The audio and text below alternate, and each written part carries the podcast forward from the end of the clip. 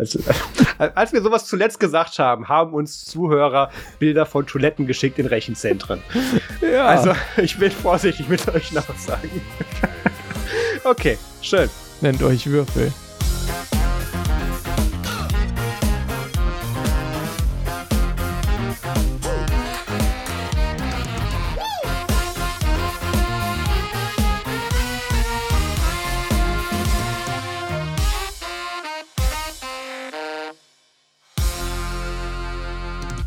Hallo und herzlich willkommen zum Nerds und Podcast Folge 115. Heute ist der 11. Juli 2020. Mein Name ist Maus Quabeck und mit dabei ist der Peter Mack. Guten Morgen. Guten Bonjour, genau. Nein, geil, Ach, guten Abend. Einen wunderschönen guten, guten Abend. Abend. oder was auch immer für eine Zeit gerade ist, wenn ihr diesen Podcast anhört. Zeitlose Begrüßung hier einfügen. Ähm, ja, wir haben nach mäßigen Problemen und Audioeinstellungen, ich habe die Stopper nicht gestartet, es geschafft, diese Folge endlich anzufangen. Und ähm, Peter hat sich anscheinend wieder mit Git versucht. Ja, ist ja so, dass ich so einen Blog auf GitHub äh, habe.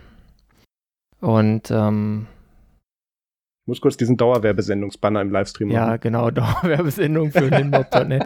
nee, ähm, worum es einfach geht, ich, ich will da halt, äh, ich bin dabei, da so alte Inhalte reinzuladen und dafür muss ich dann über die ganzen Texte nochmal drüber gehen. Damit bin ich so, naja, ein Viertel durch. Ähm, und dann fiel mir auf, als ich das mal alles so, bei, bei, bei Jekyll kannst du ja so äh, Bundle, Exec, Jackal Surf machen und dann kannst du auf dem Local, Localhost alles sehen, was da ist. Dann war das einfach so eine riesige Liste in dem Team. Dann dachte ich, okay, erstmal hier so Paginate aktivieren. Dann dachte ich mir so, naja, eigentlich wären so Block-Features wie Tags oder ein Archive auch noch ganz cool. Und daran habe ich wirklich gebastelt und gebastelt und dann hatte ich es eigentlich schon fast so, dass ich dachte, ja, kann man eigentlich so lassen. Ähm, und dann wollte ich aber noch was Neues schreiben und ich habe das natürlich in meinem Repo gemacht gehabt. ähm, ja, äh, dann habe ich also das Repo nochmal neu in einen anderen Ordner geklont, äh, da dann diesen neuen Post geschrieben und den dann äh, adden und synchronisieren wollen. Dafür hatte ich mir, weil ich faul bin, ein Skript geschrieben. Ich dachte, ich hätte in dem Skript relative Pfade gehabt, aber ich hatte absolute Pfade drin. hab das vorher nicht gecheckt, hab dann diesen ganzen Krempel, den ich da gemacht hatte, äh, so hochsynchronisiert. Das ist natürlich fehlgeschlagen, weil ich auch noch in irgendeiner Config einen Bug drin hatte. Und ähm, dann musste ich quasi den Commit wieder rückgängig machen. Und damit hatte ich dann diese ganzen Sachen, die ich da schön gemacht hatte, ähm, verloren. Ja, weil ich die auch vorher natürlich nicht irgendwie noch woanders hingesichert habe, weil ich in der Situation echt nicht mitgedacht habe. Das war mein persönlicher Git-Fail der Woche.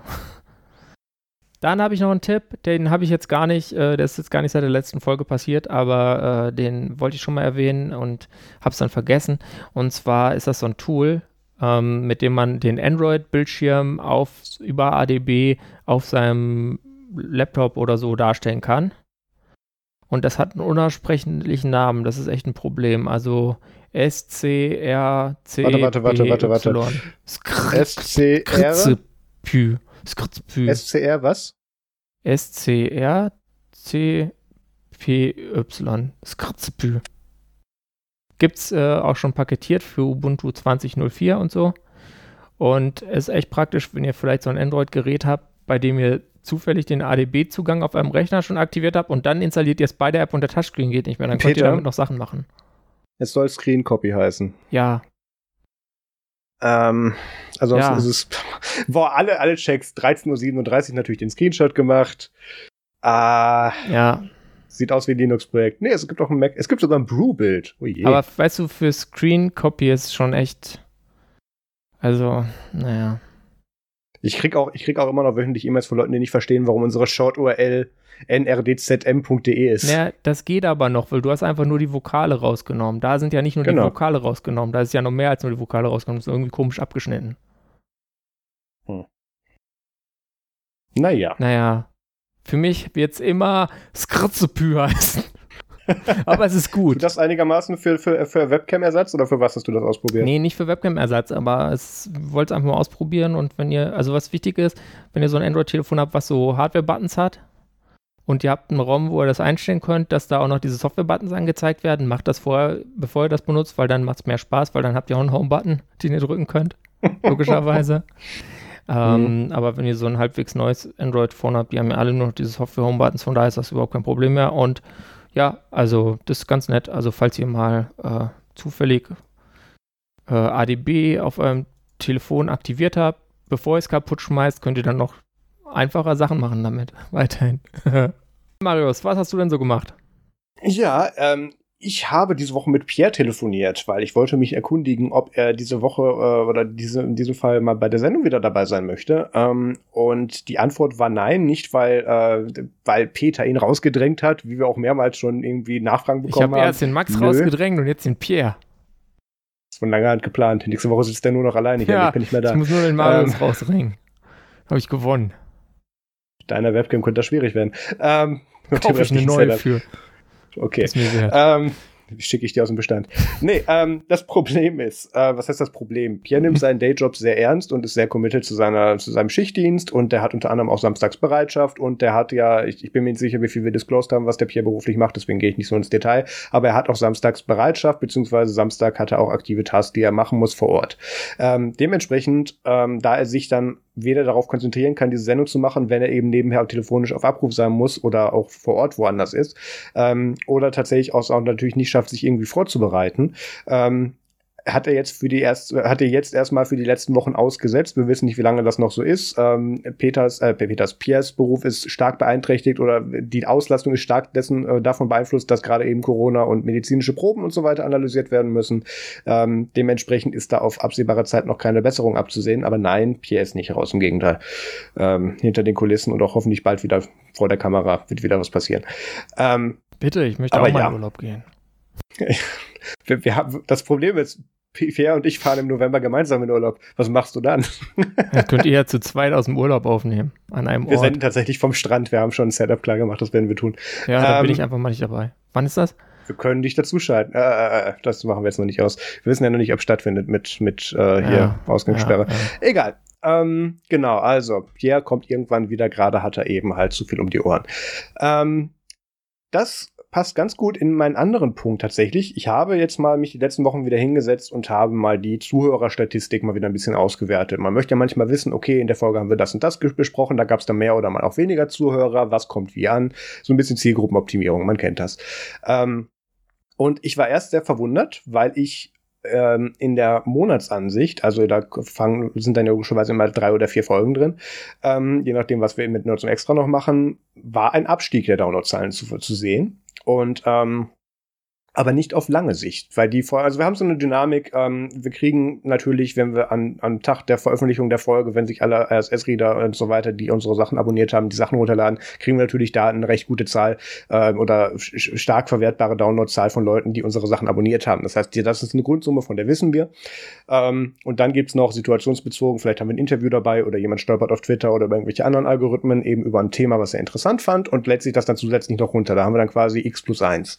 Ähm, und das haben wir immer noch so, aber es ist nicht mehr so schnell. Die, der Unterschied, den wir festgestellt haben, ist tatsächlich, dass, und ich vermute, das wird mit Corona zu tun haben, weil die Leute weniger rausgehen derzeit, ähm, braucht eine durchschnittliche Folge bei uns jetzt länger, also einen längeren Zeitraum, um genauso viele Aufrufe zu kriegen wie sonst, aber wächst auch weiterhin darüber hinaus. Das heißt, wir haben einen Versatz. Wir haben ja damals gesagt, wir senden von wöchentlich jetzt nur noch auf zweiwöchentlich. Und ähm, da haben wir das erste Mal diese Veränderung festgestellt. Und jetzt, wenn man das alles so ein bisschen auseinanderzieht, sieht es so aus, als bräuchten die Leute tatsächlich dreieinhalb Wochen, um die Folge genauso viel zu hören wie die vorherige. Und das wächst dann ja granulat, äh, wächst dann ja einfach weiter, ganz normal. Ähm, von daher, wir haben jetzt nicht wirklich einen Abstieg in Downloadzahlen, aber sie brauchen länger. Von hm. daher, ich, ich nehme an, das kann ich hier nur auf uns zurückführen. Ich höre, gut, für mich hat sich nichts verändert, weil ich sitze trotzdem jeden Morgen 40 Minuten oder 20 Minuten, je nachdem, wo ich hinfahre, auf dem Fahrrad und fahre zur Arbeit. Heißt, ich habe immer noch Podcast im Ohr. Aber ich kann mir vorstellen, dass gerade durch diese ganze Homeoffice-Situation viele Leute eben einfach nicht mehr ihren Daily Commute haben und einfach nicht mehr irgendwelche Sachen nebenher hören oder dafür länger brauchen. Und natürlich tut sich dieses halt dieser Backlog an anderen Podcasts, Leute hören ja nicht nur uns, ähm, dann eben auch noch irgendwie das, das ja. Backlog irgendwie volllaufen und dann sagen, sagen auch manche Leute, ja, da komme ich eh nicht mehr hinterher. Ja? Dann auch die ganzen Corona-Podcasts, ja, also. Oh Gott, ja, also, der Tim Prittlaff Backlog, Backlog, das ja, dauert ja auch Weile. Also jetzt momentan nicht mehr so stark, aber Ja, klar. Ja, also ich meine, die, die Hörgewohnheiten sind ja so, dass wirklich viele Leute irgendwie, wenn sie im Auto fahren oder in der Bahn zur Arbeit, äh, da viel hören. Ich finde das ja immer schlimm, wenn ich denke, okay, die Leute haben wirklich eine halbe Stunde oder Stunde Arbeitsweg. Ähm, in, inwiefern findest du das schlimm? Ja, ich will das nicht haben. Also ich habe das nicht. Ach so. Deswegen finde ich, mir tut das einfach leid für die Leute. Ich denke mir, meine Fresse, so viel Zeit, einfach nur so dumm auf dem Weg, aber naja, egal. Ähm, es gab Zeiten, in denen saß ich 90 Minuten, in Zeiten bin ich zur Arbeit geflogen. Also, der Commute ist leider in den meisten Fällen nicht optimal eingestellt, weil die Leute, meisten Leute eben nicht näher ihrer Arbeitsstätte wohnen. Ja. Aber wie gesagt, also äh, ich hm, kann mir vorstellen, dass dadurch einiges anderes anders ist und halt auch sonst, ich, das ist halt nach wie vor eine, eine komische Zeit. Und mhm. äh, auch das kann eine Auswirkung einfach darauf haben, wie man überhaupt sein Leben so gestaltet. Und wenn man jetzt sonst irgendwie beim äh, Joggen Podcasts hört und dann hört man jetzt, geht man vielleicht nicht mehr so viel joggen oder was weiß ich. Also das ist schwierig, da irgendwas eine Einschätzung zu treffen, die, glaube ich, trifft. Ja. Aber vielleicht ist das mal ein Aufruf. Ihr könnt uns, uns ja sch schreiben, äh, wenn sich das bei euch geändert hat und äh, wie sich das bei euch geändert hat und so weiter. Oder wenn bei euch alles gleich geblieben ist und ihr gleich wie Podcasts hört in der gleichen Zeit, ja, auch schreiben. Warum denn nicht? Ich habe jetzt, kam jetzt kurz befürchtet, du, du willst dazu aufrufen, dass die Leute bestimmen sollen, wie oft wir dann erscheinen. Nee, ähm, nee, nee, da, also das könnt ihr auch mal gern Wünsche abgeben, aber da Wünsche, das ist so wie, wie wenn ich mir als Kind was zu Weihnachten gewünscht habe, das gab es halt meistens nicht, ne? Tough luck, people. Es gibt, es gibt ein paar Probleme damit. Ähm, unabhängig davon, ob das jetzt wegen Corona einfach nicht so häufig nach oder nicht so schnell nachgehört werden kann, weil über lange Sicht wird es trotzdem genauso, genauso häufig und auch steigernd mit äh, nachweislich neuen Zuhörern, äh, werden die alten Folgen weiterhin gehört oder auch die aktuellen Folgen. Aber tatsächlich, ähm, jetzt hinzugehen, zu sagen, ja, wir machen es jetzt deswegen nur noch dreiwöchentlich oder nur eine, einmal im Monat. Ähm, erstens versorgst du dir damit deine Ziel Zielgruppenbindung, weil einfach nicht mehr so schnell neuer Content nachkommt. Wir haben noch, wir kriegen heute noch E-Mails von Leuten, die sagen, hey, ich habe jetzt gerade mit Folge 1 angefangen, da würde ich dann immer, oh, das tut mir sehr leid. Willst du nicht mal irgendwie 50 Folgen überspringen oder so? Ähm, das, da, da kommst du halt einfach nicht mit weg. Ähm, von daher finde ich schon, dass wir ungefähr diese zweiwöchentliche Rein äh, Ablauf ungefähr beibehalten sollten derzeit. Ähm, falls euch das zu wenig ist, äh, und das kann ich, glaube ich, an dieser Stelle mal spoilern, ähm, wird es demnächst neue Nerdzoom-Formate mit altbekannten Leuten geben. Und ähm, wir arbeiten ja hinter, ich, ich bin dabei, gerade die erste Staffel von, von Nerds zum Crashkurs fertig zu skripten. Ähm, habe da zwei Folgen bereits fertig geschrieben. Also da, da wird demnächst noch anderes kommen. Ansonsten, wie gesagt, wenn euch langweilig ist, die Drosten-Podcast oder ähm, das allwöchentliche CRE ähm, Corona-Update von Pritlaff und Pavel. Ähm, es gibt genug zu hören. Kommen wir zum Follow-up. Nee, ich wollte eigentlich noch sagen, dass ich noch einen Bastelstream plane. Ich habe ja, Feedback nicht, sorry. aber ich habe noch einen Punkt. Vielen Dank. Ja, ähm, ich plane meinen nächsten Bastelstream, nachdem der Raspberry Pi Bastelstream so gut ankam. Ähm, ich habe ein neues Projekt.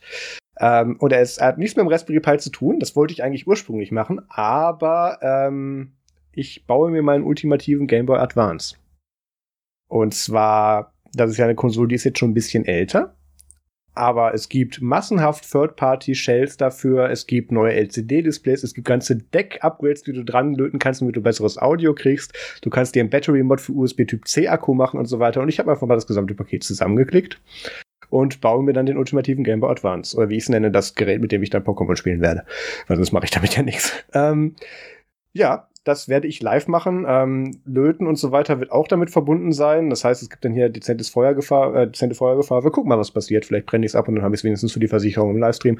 Ähm, ja, das wird passieren. Ähm, sich Upgrades und Sachen mit drin, das kommt das, alles aus einem. Das ja? Backup ist dann auf YouTube. Dementsprechend wird es da, ich hoffe, nächsten Samstag einen Livestream zu geben äh, also in einer Woche, wenn ihr das gerade live guckt. Das Problem ist, das ganze Zeugs kommt aus UK, also ehemals Vereinigtes Königreich, oder aus Japan oder aus USA. Heißt, ich muss mich mit Zoll und hin und her und Lieferschwierigkeiten gerade rumschlagen. Aber angeblich sollte der größte Teil, den ich auf jeden Fall für den initialen Stream brauchen werde, nächste Woche bei mir ankommen. Dementsprechend müsste das äh, müsste der Termin für Samstag haltbar sein. Aber ich werde das alles noch genauer mitteilen auf dem Nerdsum und auf meinem privaten Twitter werdet ihr das lesen können. Von daher Links dazu, wie, uns, wie ihr uns da finden könnt in den Shownotes. Ähm, ja, Feedback. Sollen wir wieder einen Feedback-Aufruf machen? Haben wir schon lange nicht mehr gemacht. Ähm, wenn ihr Themenvorschläge habt oder Kritik oder ihr möchtet einfach sagen, wie doof ihr das findet, dass man jetzt auch noch unsere Gesichter dazu sieht, alles schon passiert, ähm, dann schreibt eine E-Mail an podcast.nerdsum.de oder folgt uns auf Twitter, Instagram, wo auch immer wir unterwegs sind. Äh, theoretisch haben wir einen Mastodon-Account, der das kopiert, was wir auf Twitter machen. Ähm, von daher könnt ihr uns da gerne Feedback zu hinterlassen. Ich habe letztens mal die Mastodon-App wieder installiert und habe dann das mal so irgendwie Backlog von irgendwie 20 Wochen an Feedback mal nachgelesen, weil ich hatte diese App völlig ausgeblendet. Ich mache damit nichts. Ich bin da nicht aktiv drauf. Jedenfalls, ähm, lasst uns da Vorschläge da, Vorschläge da oder auch irgendwelche Kritik ähm, und dann können wir darauf gegebenenfalls eingehen.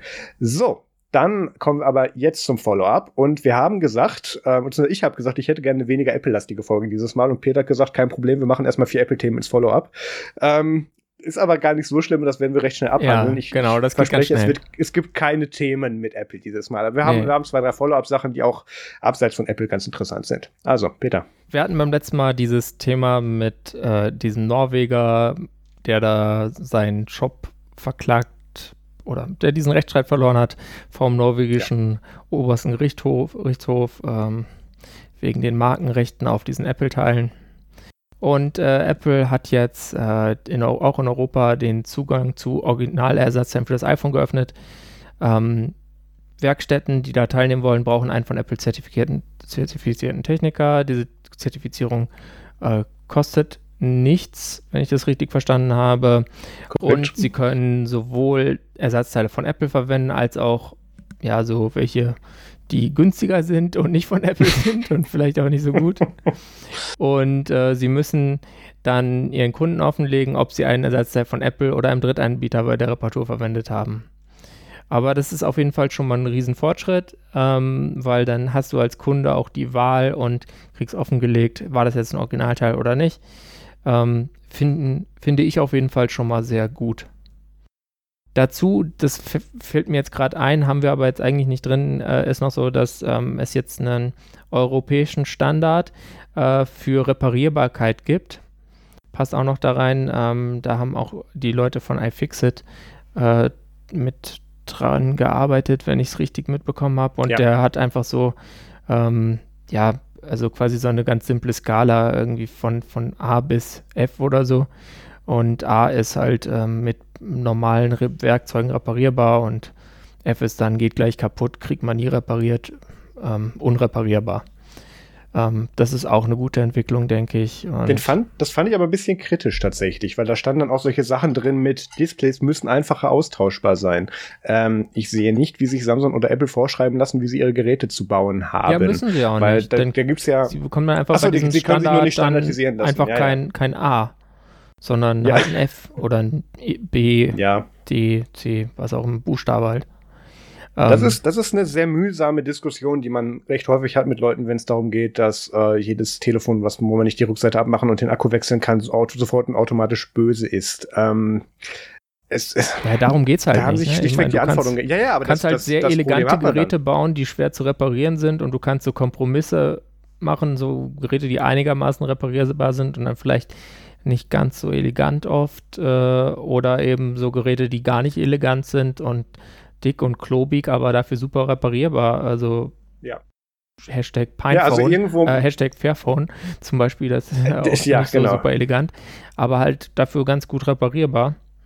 Und ähm, das ist auf jeden Fall ein interessantes Feld und dann kann man einfach vielleicht einfacher noch als Kunde eine informierte Entscheidung treffen. Für die, die das interessiert, für die, die es nicht interessiert, ja, meine Güte, kauft halt das, was ihr wollt. Also ja. freies Land. So alles gut. Ja, dann ähm, gab es ja oder gibt es ja diese Apple Developer Kits für dieses neue macOS auf äh, ARM Silicon. Wir erinnern uns, dass dieses iPad Pro im Mac Mini Gehäuse mit ein bisschen mehr RAM im Wesentlichen.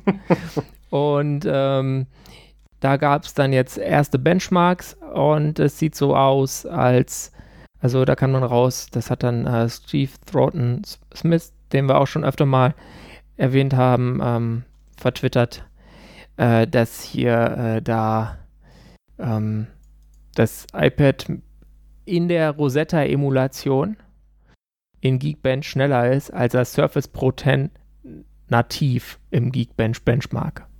das, das ist halt geil. Das musst du dir auf der Zunge zergehen lassen, dass das Referenzgerät aus der Windows-Seite, was natürlich hier auch aus, aus mehreren Faktoren gerne zum Vergleich gezogen wurde, müssen wir nicht über aktive Kühlung reden, ähm, besser perform schlechter performt nativ als die emulierte Variante aus dem anderen Lager. Und ähm, das ist ein sehr schönes Zwischenergebnis, weil es gibt natürlich einerseits sehr viel Hoffnung, dass Apple das nicht verkacken wird in der Übergangszeit, ähm, womit wir jetzt nicht zwingend gerechnet haben, aber da so eine gewisse Reassurance schadet nicht.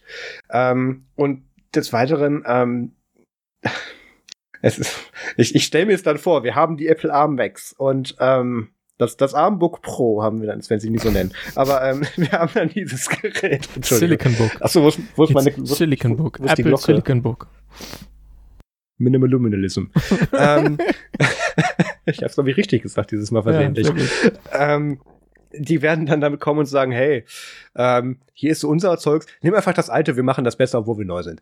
Ähm, das wird halt vorne und hinten nicht passen, das wird den Konsumer verwirren. Ich denke, dass wir da auch eine natürliche Verknappung oder, oder künstliche Verknappung sehen werden, wenn Apple dann sagt, hey, ähm, ja, bei den Emulator gibt's nur für die erste Variante oder so. Sie haben ja angeblich gesagt, dass es den Emulator nur für die Transition Phase geben wird, ähm, was ich nicht glaube, weil die werden initial die Leute, die, die Pro-Leute mit Spezialanwendungen auch versorgen müssen. Aber das ist schon mal gut ja, zu sehen. Ähm, werden es ähnlich machen wie beim äh, bei der letzten Rosetta-Einsatz ja. und der lief dann auch ein paar Jahre und in äh, Snow Leopard war dann draußen. Also zwei Releases war ja. drin. Damals war die Release äh, Cadence aber deutlich länger. Also von daher, keine Ahnung, in fünf Jahren ist dann Rosetta vorbei, meinetwegen, aber. Ja, ist dann ja auch Und dann egal. kannst du es dir immer noch, immer noch über, über Extended Features nacherzählen ja. oder so, was auch immer. Ähm, was dann noch nicht portiert ist, ist, halt, das hat halt verloren. Das, das Problem, ja, sowieso, aber ähm, das Problem ist, dass wir jetzt hier, wir haben ein völlig anderes, äh, äh, völlig anderen Landscape von Applikationen als bei der äh, damaligen Umstellung.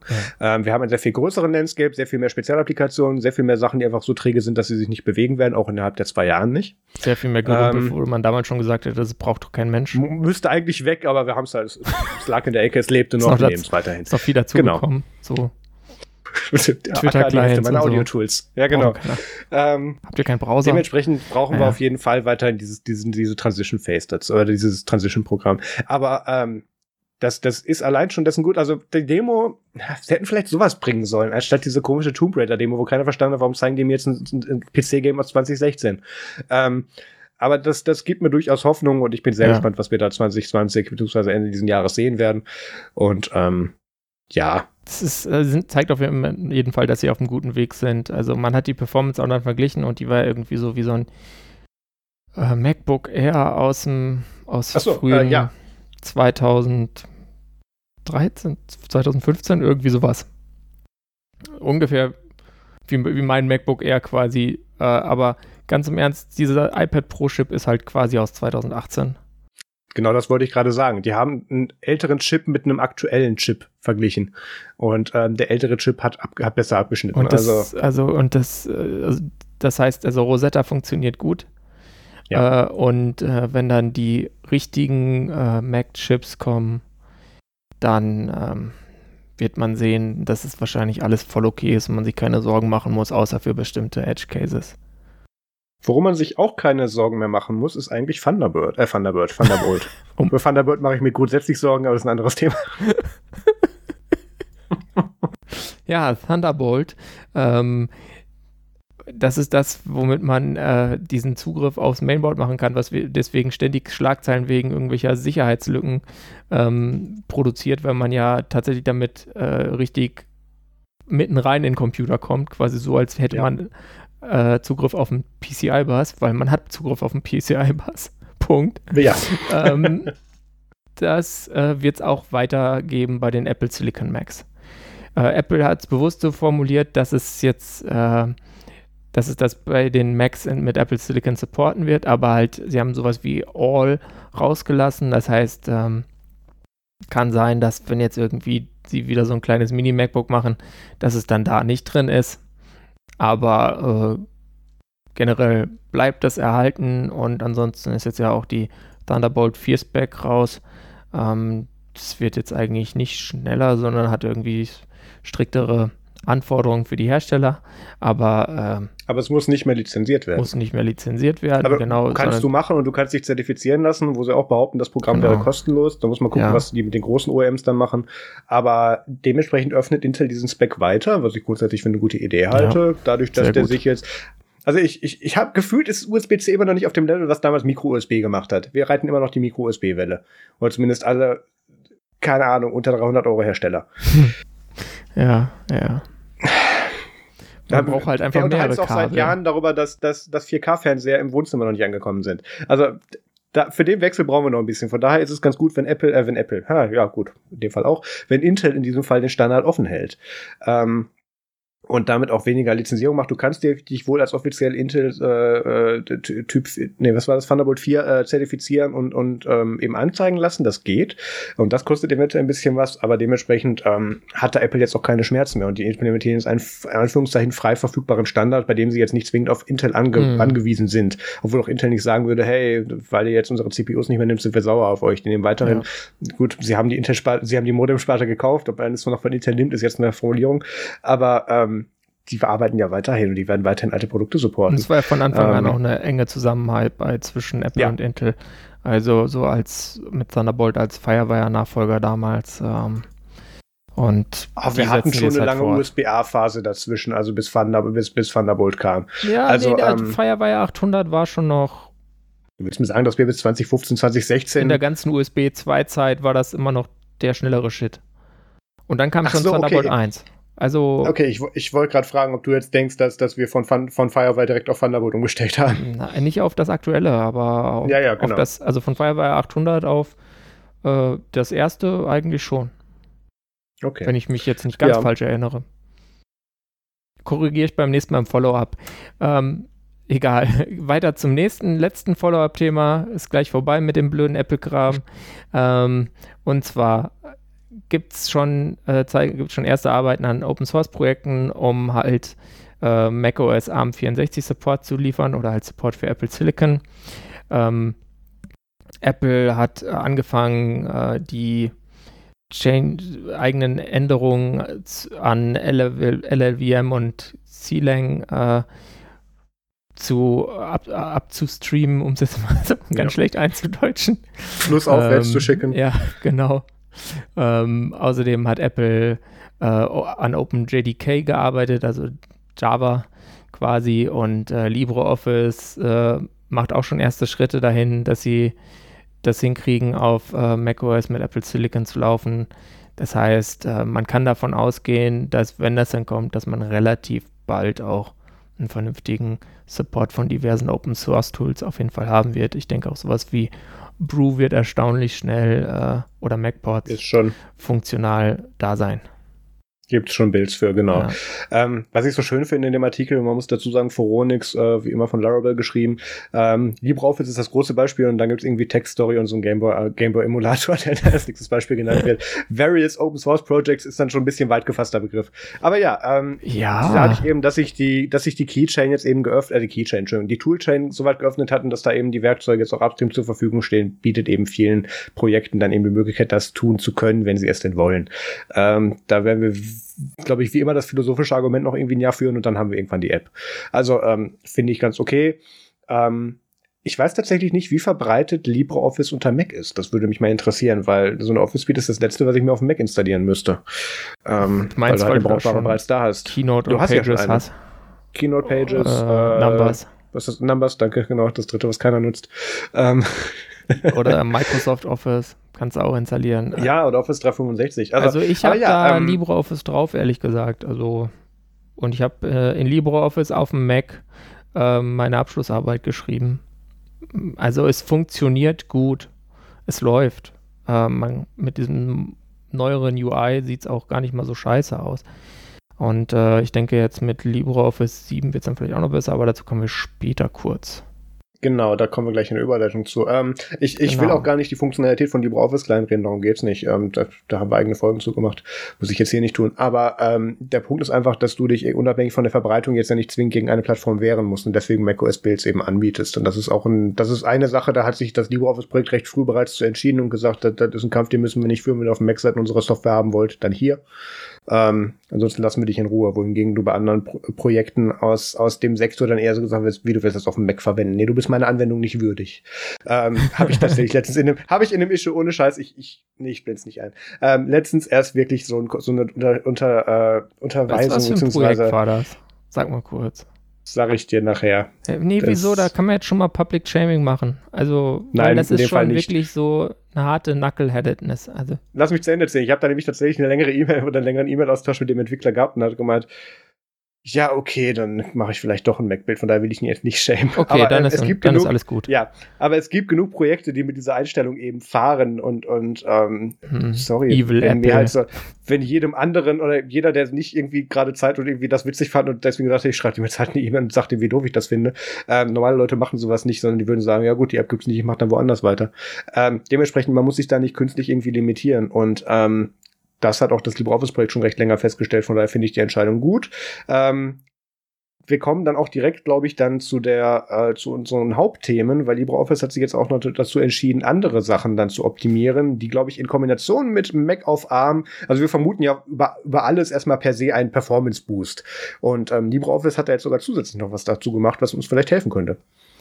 Äh, naja, also da haben, sie haben was gemacht, genau, darum geht es ja, ja, auch. Und zwar ist bei LibreOffice 7.0 haben sie äh, quasi mal, weil sie immer noch so bei ihrem UI viel mit Cairo gearbeitet hatten bislang, haben sie jetzt mal Cairo rausgeschmissen und durch Skia, das ist so ein von Google entwickeltes äh, ja, UI-Gedöns. Toolkit, nein, es ist ein Toolkit. Wie nennt man das? Framework? Framework, Framework passt immer, ja. oder? Ähm, Blockchain. Blockchain.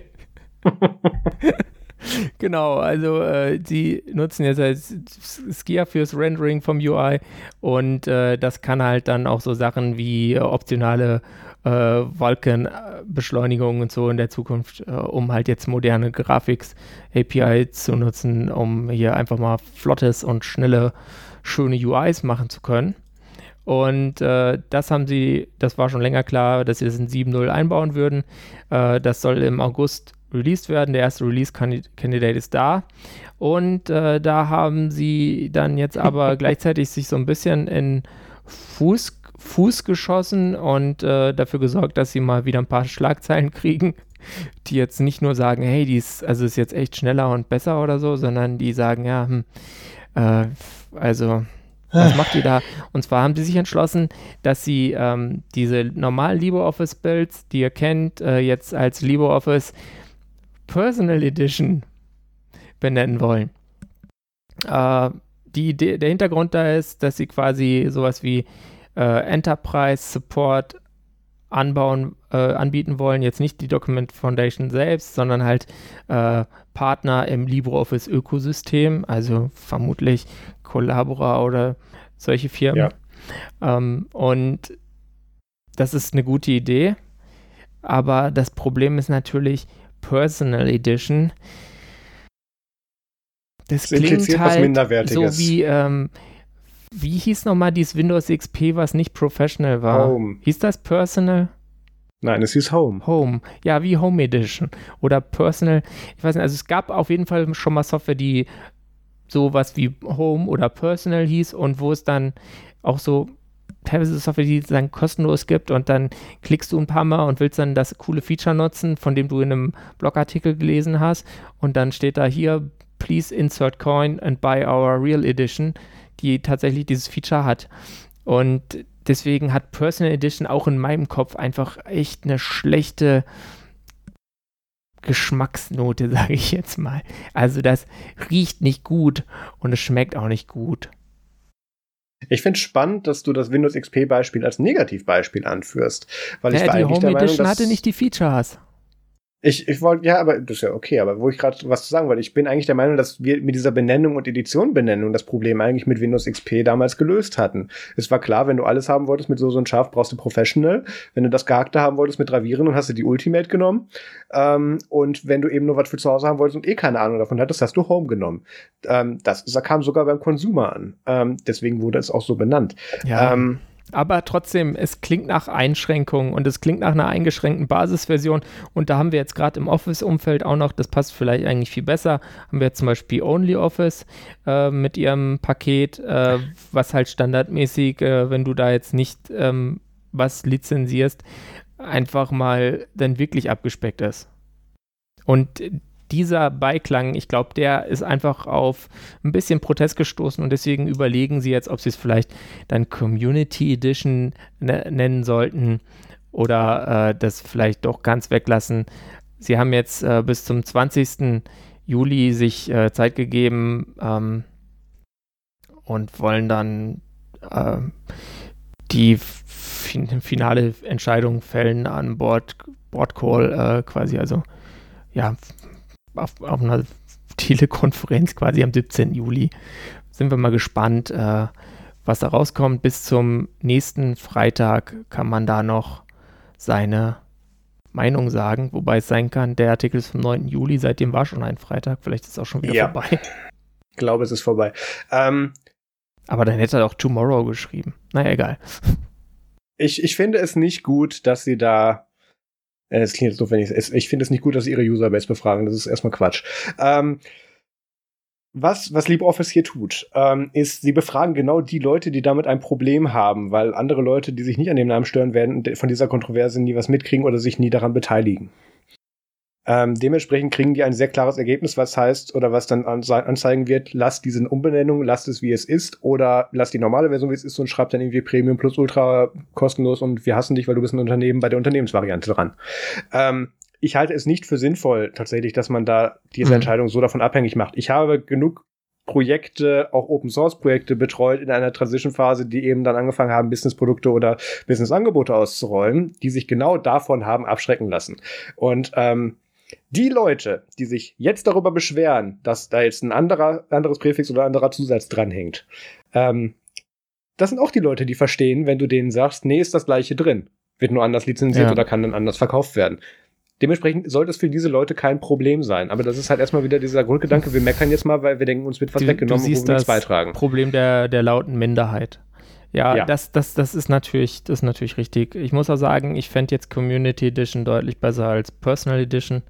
Weil's, ja, äh, das kann nein, man machen. Nein, weil es einfach äh, jetzt ein Name ist, der mehr so zu einer Open Source, zu einem Open Source Community Produkt passt. Ich wollte ähm, sagen, da passt es zu. Ob das der Professionalität zuträglich ist, ist eine andere Aber wenn die, wenn die andere dann wollte. Enterprise Edition heißt, dann passt ja alles. Also dann weiß die Enterprise auch noch, was sie kaufen soll und ähm, dann nimmst du halt die Community Edition und es ist ja. übrigens tatsächlich der Freitag, der 17. Juli. Also ihr könnt da euch auch noch einbringen, wenn ihr wollt. Habt noch eine Woche. Tragt zum Problem bei. Yay. Nee. Könnt ihr auch sagen, ist kein Problem. Das ist ja auch cool. Man kann ja auch sagen, hier, ich finde das gut, nennt es Personal Edition. Dann ist es ganz für mich persönlich. Ja, also ich denke, dass da Probleme versucht, dass da, dass da versucht wird, Probleme zu lösen, die eigentlich woanders nicht existieren und die Leute, die das als Problem sehen, verstehen, was für Auswirkungen es hat und sollten daran deswegen kein Problem sehen. Ähm, nichtsdestotrotz, das haben wir in der Vergangenheit bei genug anderen Projekten miterlebt, ähm, wo es um solche Entscheidungen ging. Ja, mein Gott, dann befragt eure Basis, haltet euch die loyal von mir aus. Ähm, ob man da einen echten Nutzen daraus ziehen kann, bezweifle ich ehrlich gesagt. Gut. Genau. Ähm, dann, das habe ich wieder gute Überleitungen gegeben. Ob man einen guten Nutzen aus einer Rolling Release Distro ähm, ziehen kann, ist auch ein kontrovers diskutiertes Thema, aber es gibt jetzt auch die Möglichkeit, das unter Ubuntu zu machen, wenn man will. Ja, also wenn man ähm, an Ubuntu als dauerhaft instabiler Distribution leiden möchte und immer quasi da sein will, wo gerade die Entwicklung stattfindet. Also nie das gerade äh, released Interim Release nutzen möchte, sondern immer nur das, wo halt die Action ist, weil man halt irgendwie gern Bug Reports schreibt oder so. Was voll cool ist, also nicht falsch verstehen, finde ich super. Das ist dann durchaus wenn, toll. Wenn ihr das dann macht, ja. ähm, go for it. Ähm, mhm. Dann kann man jetzt Ubuntu Rolling Rhino ausprobieren. Das ist ein Shell-Skript von Martin Wimpress. Und es hat ja. einen Podcast-Ursprung, und zwar in einem Podcast, den wir beide hören, dem Ubuntu-Podcast. Und da war äh, Alan Pope ein paar Folgen nicht dabei und da haben ihn diverse Leute vertreten, unter anderem Stuart Langridge, äh, den, äh, der auch bekannt ist aus einem anderen Podcast. Ich glaube, der heißt Bad Voltage oder so. Marius weiß da mehr. Haben wir gar nichts mit zu tun, nein, nein. Ja, okay, dann weiß Marius da doch nicht mehr. Ich dachte, der wüsste mehr. Naja, ähm, und der hatte die coole Idee, dass man da ja so Skripte machen könnte, äh, die dann quasi immer, wenn das neue Release gerade rauskommt, äh, einen wieder zurück auf diesen Entwicklungszweig schmeißen, dass man ja nie ein stabiles Ubuntu hat. Ähm, und also ist natürlich Quatsch, das läuft natürlich trotzdem und es ist jetzt nicht so, als würde es alle drei Minuten abstürzen, bloß weil ihr auf dem Devil Branch seid. Aber ähm, es ist schon so, dass wenn man mal so eine Zeit lang Daily-Version genutzt hat, dann weiß man, okay, das kann halt sein, wenn man ein Update macht, dass dann das Feature, was vor fünf Minuten noch klappte, mal kurz nicht mehr geht. Damit muss man halt dann rechnen. Ähm, wir, wir, sollten an dieser Stelle Begriffserklärung machen. Ja. Ähm, Rolling Release heißt in der Theorie oder wie es in den meisten Linux-Distros äh, oder Derivaten in der Praxis gelebt wird, eigentlich, du hast den aktuellen Development Branch, alles, was da im Unstable und Development landet und gepusht wird, landet irgendwann bei dir auf dem Gerät, sobald du updatest. Ähm, du wirst nicht die stabile, optimierte, groß getestete Variante kriegen, sondern das, was der Entwickler halt gedacht hat, keine Ahnung, es geht, ich schmeiße es mal ins Testrepo. Das hast du dann irgendwann auf deinem Rechner. Dementsprechend ähm, würde ich das das, was Peter eben nicht ge gesagt hat, mit dass, dass es alle drei Minuten ausgeht, ich habe sowas erlebt. Es gibt's auch, ich habe das auch lange Zeit. Ja, das kann erlebt. auch schon mal passieren, wenn du einen scheiß Kernel erwischt, dann. Genau, es ist eine reale Gefahr, die du da eben mit eingehst. Und warum sollte man das tun? Ähm, als normaler Nutzer sollte man das selbstverständlich gar nicht tun, weil warum? Macht dir ja künstlich das Leben schwer, andererseits Zielpublikum. Ähm, allerdings, was du hier, andererseits, was du ähm, damit machen kannst, wenn du das möchtest, ja, diese Selbstkasteiung gehört ja ein bisschen dazu, ähm, ist ja, dass du, ähm, genau, ist, dass du, ähm, eben dann die neuesten Sachen testen kannst. Deswegen, Peter hat es gerade schon angesprochen, wenn du Bug reporten möchtest dazu und, und eben bei der Entwicklung aktiv mithelfen möchtest, bist du dem Entwickler am meisten die Hilfe, wenn du das bewertest, testest und optimierst und Feedback dazu gibst, was der als letztes, als allerletztes selber geschrieben und ausgerollt hat. Damit bist du da am schnellsten, äh, damit hast du den direktesten Draht, tatsächlich da Feedback und hilfreiches Feedback dazulassen, wenn du selber keinen Code schreibst. Dann ist nochmal ein anderes Thema. Ähm, es gibt aber so ein bisschen den Unterschied zwischen Rolling Release, was ich mir als Development Rolling Release bezeichnen würde, und, ed und äh, nicht Educated, äh, Curated Rolling Release. Educated war was anderes. Ähm, Curated Rolling Release, wo du eben sagst, okay, du hast so zwei, drei Projekte, du nimmst jetzt vielleicht nicht den neuesten Beta Linux können, obwohl auch der mittlerweile genug QA kriegt, das ist die Frage, muss der noch Beta heißen. Du nimmst halt Produkte, wo du dich ungefähr so ein bisschen auf den, auf den Versionsstand und auch auf den Entwicklungsstand verlassen kannst, einfach weil das von Leuten betreut wird, die nicht irgendwie live testen, sondern das vorher machen, bevor sie es pushen. Das ist dann so ungefähr die Hürde. Und ähm, da wird dann eben gesagt, okay, von dem, dem und dem nehmen wir die neuesten Sachen einfach per Default mit rein. Der Rest ist stable. Ähm, es war damals zum Beispiel Solus. Äh, ich meine, Arch hat einen ähnlichen Tree dafür für sowas. Ähm, bin hier auf dem aktuellen Stand. Ist egal. Ähm, Manjaro. Was jetzt man rede ich nicht drüber. Ähm, was, ähm, was, Mails was an Marius jetzt mit nur zum D. Nö, da muss man mir keine E-Mails mehr zu schreiben. Betreffen ähm, Manjaro. Wird gleich gefiltert. Du bist heute wieder so auf Krawall gebürstet, das ist ja schrecklich. Ähm, Mehr Feedback. genau. Mein Thunderbird sortiert das gleich aus. Ähm, mein Thunderbird Pi. Nein, ähm, was jetzt hier eben Rolling Rhino macht, ist, es äh, nimmt das aktuelle, es nimmt nicht, ähm, es sagt, hey, installiere bitte das aktuelle Development ISO, also ein Daily Image und geht dann hin und tut alle deine Repositories, die du drauf hast, eben dann, also Main Archive Universe und so weiter, dann eben auf die Beta bzw. Devel umstellen. Nicht Beta, Entschuldigung, also auf die Vel bei Ubuntu womit du automatisch alles, was da drin landet, landet was eben beim neuesten Testrelease dabei ist, eben dir dann produktiv installierst. Ähm, da gibt es noch so ein paar mehr Sachen, die gemacht werden müssen, zum Beispiel das PPAs dann auch noch, die PPAs können Channels haben. War der größte Fehler in meinen Augen, den Canonical je machen konnte, weil ab dem ja. Moment haben Leute angefangen, PPAs für Software Distribution zu benutzen. Ähm, das hat uns Snaps gebracht. Ähm, ja, ähm, also voll cool. Also, also. da gibt's noch ein bisschen mehr zu tun, aber ähm, es ist nett, weil es ist ein sehr einfacher Weg ja. zu sagen, hey, ich möchte, dass meine Anwendung X, die so exotisch und über so viele drei Frameworks und Flutter, also kommen wir gleich zu, gebaut wurde, ähm, möchte, dass die auch im zukünftigen bald erscheinenden oder im nächsten Development Cycle erscheinenden Ubuntu Release funktioniert. Ich nehme das Development Image, weil ich habe da die Chance, dass da am meisten gleichbleibende Komponenten drin sind für das, was später im nächsten Zwischenrelease oder LTS landet. Ähm, und darauf kannst du dann eine Anwendung äh, optimieren. Kann natürlich sein, dass sie sagen, wie LibreSSL nichts unsicher reißen wir raus, machen wir OpenSSL wieder rein, weil Heartbleed hatten wir lange nicht mehr. Ähm, dann geht deine App schon wieder nicht. Aber sowas eben, du musst eben da ähm, wirklich so ein bisschen on top sein und das eben dann eben mitkriegen können. Und dafür ist das ganz praktisch. Wenn du auf ein bootendes, bootendes System mit grafischer Oberfläche und so recht wenig Problemen stehst, dann mach es nicht. Aber wenn du das nicht möchtest, dann hast du dann einfach Möglichkeit. Und das hat Martin Wimpress jetzt eben auf, auf GitHub und auch auf YouTube live zusammengecodet. Äh, ich war da ein paar Mal auch im Livestream dabei. Ähm, und äh, entstanden ist das einer, einer Kurzschussidee von Stuart Language, wie, wie Peter schon gesagt hat, ähm, der den Rolling Rhino, also die, die haben ja immer die, die ersten Buchstaben des Doppelrelease, des, der Doppelnamen vom Release muss ja immer der gleichbleibende Buchstabe sein. Und da hat er eben Rolling Rhino gesagt für Rolling. Und ähm, Wimpress so, ja, okay, schreibt mir das jetzt mal auf und dann hat er einen Abend später gelivestreamt und dann ist das entstanden. Weil das ist wirklich keine große Hexenkunst, was da gemacht wird. Du stellst halt im Prinzip den Development Branch um. Aber damit geht's halt los. Und Wimpress als Desktop-Lead geht natürlich hin und sagt, hey, aber da könnte man auch noch so viel mehr machen und hat das Skript um 400.000 Zeilen erweitert gefühlt und ähm, jetzt ist es gut, weil man muss man halt, ich habe ja so ein bisschen Schiss bei Wimpress in letzter Zeit. Ähm, der hat angefangen, Ubuntu-Mate fürs Raspberry Pi zu optimieren dann wurde der Desktop-Lead, dann hat er das mit Ubuntu Desktop gemacht. Eine Woche später hieß es, ja, Ubuntu Desktop wird das dann auch fürs Raspberry Pi offiziell rauskommen, wir arbeiten dran. Jetzt macht er was mit Rolling. Was passiert als nächstes? Also, ähm, ich hoffe tatsächlich, dass nicht alles, was der Wimpress in seiner Freizeit anfasst, dann irgendwann upstream canonical wird. Aber ähm, selbst wenn es das werden würde, ich, ich vertraue sehr in Martins Fähigkeiten äh, und in ihn als Person. Von daher denke ich mal, so schlimm kann es nicht werden. Ich denke auch, ähm, ich hoffe, dass er da seine Ressourcen gut managt, dass er nicht irgendwie einen harten Burnout kriegt, natürlich. Wir hoffen das Beste. So, wir sind völlig ins Negative abgedriftet. Tada! Dadam, was uns die perfekte Möglichkeit gibt, über Mozilla zu reden. Das ist gemein. Ähm, Mozilla. Mozilla hat man mal vor so ein paar Wochen, äh, Quatsch, vor ein paar Monaten nicht mehr über diesen Mozilla Dienst. gesprochen. Ja, die haben vor ein paar Monaten diesen Dienst äh, Firefox Send angekündigt und auch dann gelauncht, indem es darum ging, hey, schmeiß eine Datei auf uns, wir verschlüsseln sie und dann kannst du sie anderen schicken, also einen Dateisharing-Dienst. Mhm. Und ich weiß nicht mehr, was mein Verdict damals war. Ich glaube, damals war das noch kurz, dass wir das angeguckt haben, Invite Only, und das hat nicht funktioniert. Aber abgesehen davon fand ich das eine gute Idee und es ist nett, wenn das eine nette Hausnummer von Namen, der man einigermaßen vertraut ist, macht und sowas anbietet. Problematisch wird's, ähm, wenn das eine größere Institution, dessen Namen man als Hausnummer so gerne anerkennt, dann macht.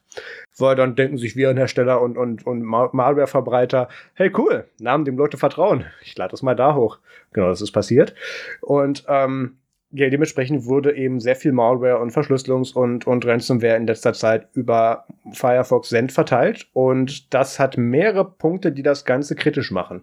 Der erste ist, und das, das nehme ich durchaus als Feature wahr, und das finde ich auch gut, ist, dass Firefox Send sämtliche hochgeladenen Files verschlüsselt.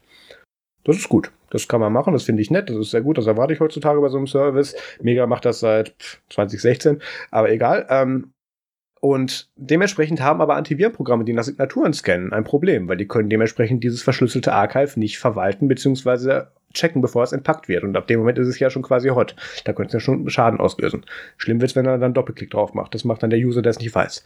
Ähm, und das nächste ist, dass du bei Mozilla, äh, bei Firefox Send keine Dateien oder Links reporten kannst. Es gibt eine Feedback-Form, über die man das über Umwege tun kann, aber keinen direkten Button, wo man sagen kann, mal über drin, mach weg. Ähm, dementsprechend hat sich eben diese ganze Malware-Community darüber gefreut, da jetzt einen neuen Hafen gefunden zu haben, dessen Serverressourcen man benutzen kann und haben das getan. Und ähm, rauskam das, äh, beziehungsweise das, das war schon länger bekannt, da gab es verschiedene Security-Researcher, die sich da auf Twitter zu unterhalten haben und CC von CDNet hat jetzt da mal gesagt, ach, da schreibe ich mal einen Artikel drüber, ich frage mal Mozilla nach einer Stellungnahme. Und das ist das passiert, was häufiger bei Mozilla passiert, wenn man nach einer Stellungnahme fragt, sie kriegen mit, dass da was falsch läuft. Ähm, und die Reaktion war dann nicht, dass man eine Antwort auf den Pressrelease schreibt, sondern, oh scheiße, wir nehmen mal kurz den Dienst offline. ähm, das ist interessant, weil es, es, es, es sieht wirklich danach aus, als ob Mozilla sich dieser Tragweite von dem, was sie da tun und offensichtlich nicht gemonitort haben, nicht bewusst waren und dementsprechend bei der ersten Presseanfrage in die Knie gegangen sind. Jetzt ist da dann so ein Placeholder, der sagt, ja, wir verbessern die Produkterfahrung, wir sind dann bald wieder da. Ähm, was in der E-Mail an CDNet gesagt haben, äh, CDNet, nicht CNET, Entschuldigung, ähm, ist, dass ähm, sie jetzt wohl hart daran arbeiten, dass sie da einen Button für Report Abuse drauf machen. Ich weiß nicht, Webentwicklung und so, da hat Mozilla nicht viel zu tun, das kann wahrscheinlich ein bisschen dauern. Ähm, dementsprechend wird die könnten doch einen scheiß Mail-to-Link dahin machen, das würde reichen. Na egal. Ja, jedenfalls, ähm, da arbeiten sie jetzt dran. Und das ist ähm, wirklich ein Problem, mit dem sie sich auseinandersetzen müssen. Sie haben jetzt bereits als Konsequenz etwas angekündigt, über das ich sehr traurig bin, weil das diesen Dienst natürlich so, so sehr attraktiv gemacht hat für diese Malware-Vertreiber, nämlich du darfst in Zukunft, wenn der Dienst relauncht, nur noch Sachen hochladen, wenn du ein Mozilla-Konto hast und damit angemeldet bist. Ja. Ich kann verstehen, warum sie das jetzt machen. Das ist auch die einzige Konsequenz, Wobei die man daraus ziehen es kann. Ja so ist, Aber es wenn ich mich richtig erinnere, war es ja vorher so, dass wenn du das nicht angemeldet gemacht hast, weil da habe ich es ein paar Mal genutzt, dann war das diese Dinger, die dann entweder über einen Tag oder einen Download lang nur gültig waren, diese Links. Das heißt, das war dann eh ziemlich nutzlos für jemand, der jetzt Malware damit verschicken wollte. Es ist sehr schade. Einerseits tue ich einfach aus, aus Vorerfahrung und Voreingenommenheit gegenüber Mozilla möchte ich denen jetzt nicht zwingend meine Daten anvertrauen. Nicht mehr, als ich es sonst schon tue mit anderen Produkten. ähm, zum anderen ähm, bestätigt das jetzt leider darin, dass die jetzt nicht, nicht wirklich viel Gedanken darüber gemacht haben, wie sie das Produkt designen. Dass du ein Dienstlaunch, mit dem Dateien geteilt werden kann und die in dein Product Scope und in dein, und in dein ähm, hier Risk Management und Risk Assessment nicht reingeschrieben hast, dass da eventuell Leute Scheiße mitmachen können. Was machst du, wenn, wenn du eine DMCA kriegst? Was ist der Weg dazu? Hatte Mozilla auch bis zum ersten Problem damit kein Workflow. Das zeigt mir einfach, wie kaputt das Produktdesign in diesem Laden ist. Oder zumindest das Produktmanagement das. Ja, die sind ein bisschen naiv, ne? Ich, ja, unterstellen wir ihnen mal nur Naivität Oder von mir aus. Ja. Die sagen, die, wir wollen gar nicht so alle jedes Problem vorhersehen, weil wir wollen jetzt nicht immer 25 Lawyers mit am Tisch haben und die reden uns alles kaputt und dann macht es gar keinen Spaß mehr, das überhaupt zu implementieren. aber es stimmt schon. Es Sehe ich alles, aber man sehr, sollte es trotzdem sehr machen. blauäugig, äh, natürlich. Ja. ja. Und es, ich finde es ich find's schade, weil ähm, ah, was wird ja bei wir, wir kommen gleich noch zu DSGVO-mäßig rechtlich einsetzbaren und beruflich einsetzbaren Diensten, aber Mozilla oder Firefox Send war gar nicht mal so weit weg. Die hatten auch keinen Datenhebungsvertrag und so weiter, das ist ein anderes Thema, kann man drüber hinwegsehen oder nachfragen. Aber ähm, wir müssen uns jetzt beruflich mittlerweile mit solchen Sachen umschlagen. Leute senden was über VChat. Gut, die VChat-Integration vertraue ich mittlerweile, was sie tut. Ähm, aber äh, Retransfer, äh, gibt's Rapid Share noch, keine Ahnung, äh, Mega, was man auch mit 50-50 bewerten muss, weil einerseits mag ich, andererseits hat es das gleiche Problem wie Firefox Send. Ähm, und viele andere, also obwohl Kim Schmitz nicht mehr da ist. Ähm, und, und andere Dienste eben, die da jetzt dann eben genommen werden. Da war ich froh, dass eine, eine Marke da jetzt für genommen wurde, wir können vielleicht als Outro den Song einspielen von ihm. Ähm, da war es tatsächlich so, dass ich mich gefreut habe, dass Firefox bzw. die Mozilla Foundation da jetzt eine, eine Hausnamen für genommen hat, dem, mit dem Leute was verbinden, damit Leute eben nicht irgendwelchen anderen Scheiß nehmen. Und dann haben wir gesagt, Grundprämisse, alles wird verschlüsselt, wir kommen selber nicht dran. Damit hast du mich ja eigentlich schon ab dem Moment. Das finde ich ja gut. Weil damit bin ich nicht darauf angewiesen, ja. dass ich dem vertrauen muss. Ich muss dem nur noch so weit vertrauen, dass ich dem zutraue, dass die Daten dann auch noch da sind, wenn ich sie brauche. Ähm, von daher, ähm, Ach ja, das ist ein wichtiger Punkt, den konnte ich vorher schon nicht testen. Ähm, sind die alten Firefox Send-Links noch verfügbar? Funktionieren die alten Links noch jetzt, nachdem der Service down ist? Denkst du, die haben bei der Produktentwicklung so weit gedacht, dass sie, dass sie gucken, dass alle Sachen offline sind? Oder machen sie einfach nur ein HTTP-Redirect jetzt auf die, auf die, auf die Footer-Seite? Äh, auf die, äh, hier, One-Pager? Ah, das möchte ich nicht wissen, ehrlich gesagt. Ja, irgendwie schon, ne? Also ich Jedenfalls, vermute ehrlich ähm, gesagt, dass da jetzt nichts mehr verfügbar ist. Punkt. Gut, das wäre, das wäre konsequent in dem Moment, natürlich.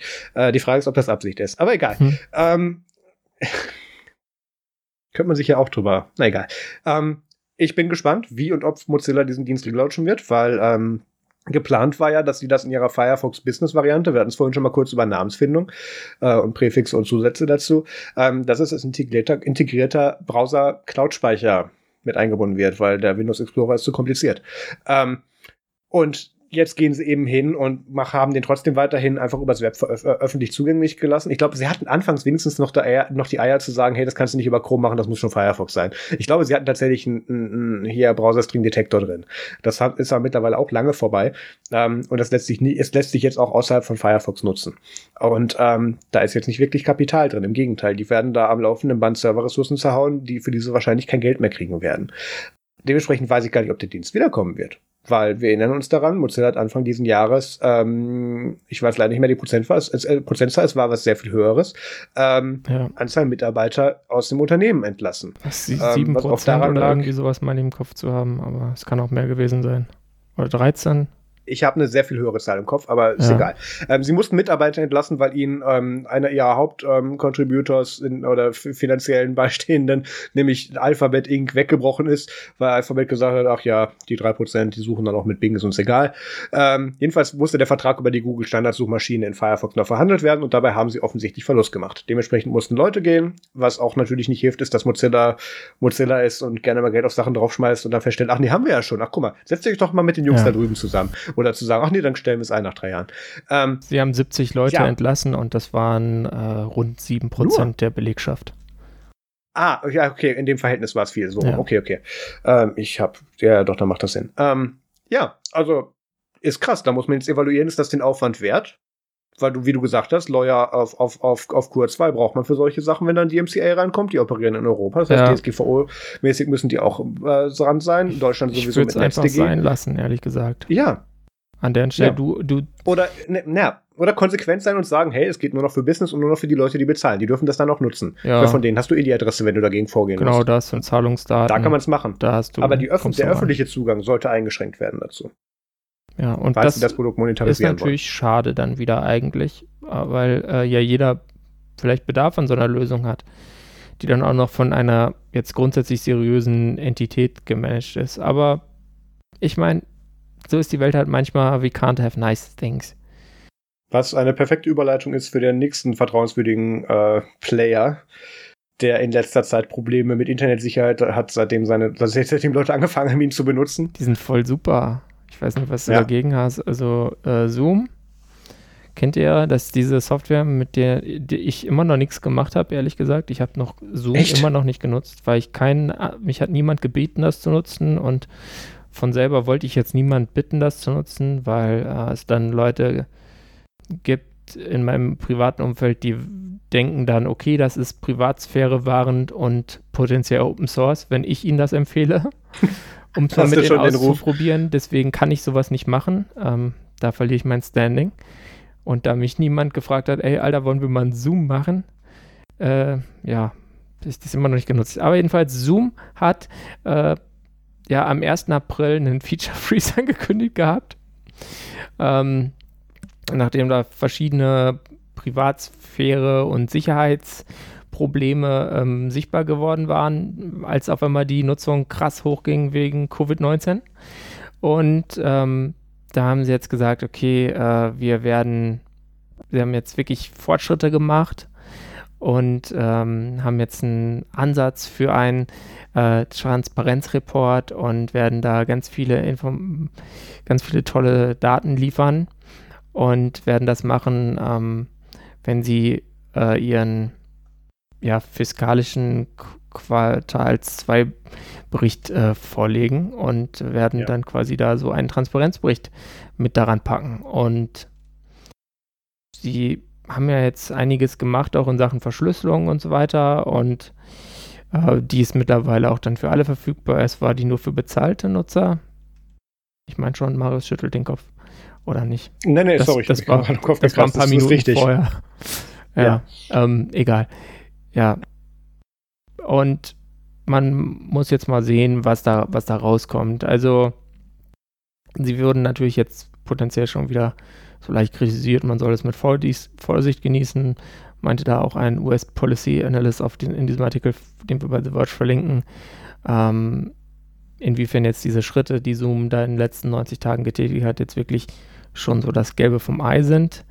Ähm, und da kommen wir dann zu den weiteren Posts zu dem Thema. Und zwar gibt es einen Zero Day äh, für die Windows-Version von Zoom, allerdings nur, wenn ihr bescheuert seid und wirklich altes Windows benutzt.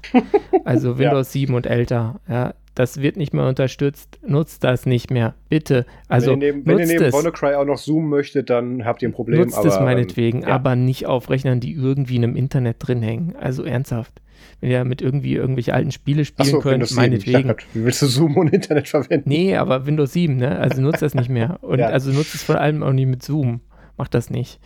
Dann, ja. wenn, ihr, wenn ihr dann auf dem gleichen Rechner das nutzen wollt und ihr wisst nicht, wie ein neueres Windows kommt, dann nehmt halt, keine Ahnung, so ein Ubuntu oder wenn ihr keine Snaps braucht, Linux mit. wow. äh, Burn. ja. Also das ist, diese Sicherheitslücke haben wir verlinkt. Ähm, es ist von so einer Bude, die quasi auch so äh, Patches für Windows 7 Nutzer noch verkauft. Ähm, von daher muss man mit Vorsicht genießen. Ich glaube, die, die, die Lücke existiert tatsächlich, aber wirklich, also wenn ihr noch Windows 7 nutzt, dann kann ich euch auch nicht mehr helfen. Das ähm, ist so das gleiche Thema wie mit dem Policy Advisor, der dir sagt, dass mit der Software was nicht stimmt, weil sein Job ist es, Leuten zu sagen, dass etwas mit der Policy nicht stimmt. Ähm, ja. Ist, ist so ein bisschen schwierig, wieder vertraust du dem Messenger dazu. Ähm, wir haben auch, willst du noch zu der Zero-Day-Lücke was machen oder können wir gleich zum. Zero Day ähm, ist durch. Wirklich. Äh, ich muss gerade gucken, verrutsche ich dir gerade? Ach genau. Ähm, ja, das, die Story mache ich ganz kurz. Ähm, der Berliner Datenschutzbeauftragte, die, ähm, die Entschuldigung, ähm, ja, Datenschutzbeauftragte hat Maya. wieder mal, Maya, hat wieder mal gesagt, hey, ich war länger nicht auf Heise und Golem. Guck, ob die Leute mich noch kennen und so. Die liest in die Kommentare. Nee, das ist fies. Die ist bestimmt eine ganz nette Person. Das Problem, was ich mit dieser Person habe, ist, dass die immer zitiert wird und Leute denken, die wäre weisungsbefugt, was sie nicht ist. Nee.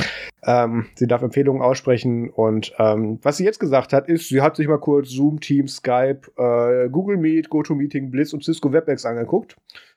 Und so kann, ist ja nett, hat alle professionelle Software einmal erwischt. Problem ist, jetzt zu allem gesagt, kann man eigentlich DSGVO-mäßig nicht, nicht benutzen, ähm, weil der Datenverarbeitungsauftrag manchmal fehlt oder weil andere Sachen anders auswerten und so. Mhm. Ähm, ist, ja, ähm, wir hatten das Thema bereits vor etlichen Monaten mit Office 365, ob es im Schulbetrieb einsetzbar ist. Und damals da meinte die dann auch nö. Und dann hat Microsoft gesagt doch. Und dann meinte die andere so, ja, okay. Ähm, das ist halt so ein bisschen problematisch. Ähm, ja wenn, wenn dein Job ist zu sagen, dass andere Firmen scheiße sind und das ja, musst du dann tun. Nicht andere Firmen, sondern wenn du, wenn halt dein Job ist, dass auf so einer rein recht, ja, rechtlichen Sicht, mhm. so in so einer Art äh, Kapsel da irgendwie das zu beurteilen, ob das denn jetzt wirklich dann dem Wortlaut entspricht, den die Datenschutzgrundverordnung und äh, andere Datenschutzregelungen, die in Deutschland gültig sind, das voraussetzen. Und das ist natürlich dann, wenn du dir dann, das heißt, das ist die, die Mayas zum Beispiel gehört zu den Leuten, die sich tatsächlich diese Datenschutzbestimmungen mal durchlesen ähm, und diese Auftragsverarbeitungsverträge äh, durchliest. Also was ihr alle nicht tun wollt, weil da schläft man ein. Also es ist wirklich ganz schlimm. Also jedenfalls ja. so Datenschutzbestimmungen. Diese Auftragungs Auftragsverarbeitungsverträge sind teilweise erstaunlich erfreulich kurz. Ähm, mhm. Aber das ist quasi das, was sie sich da anschaut. Die schaut sich das jetzt gar nicht mal so technisch an.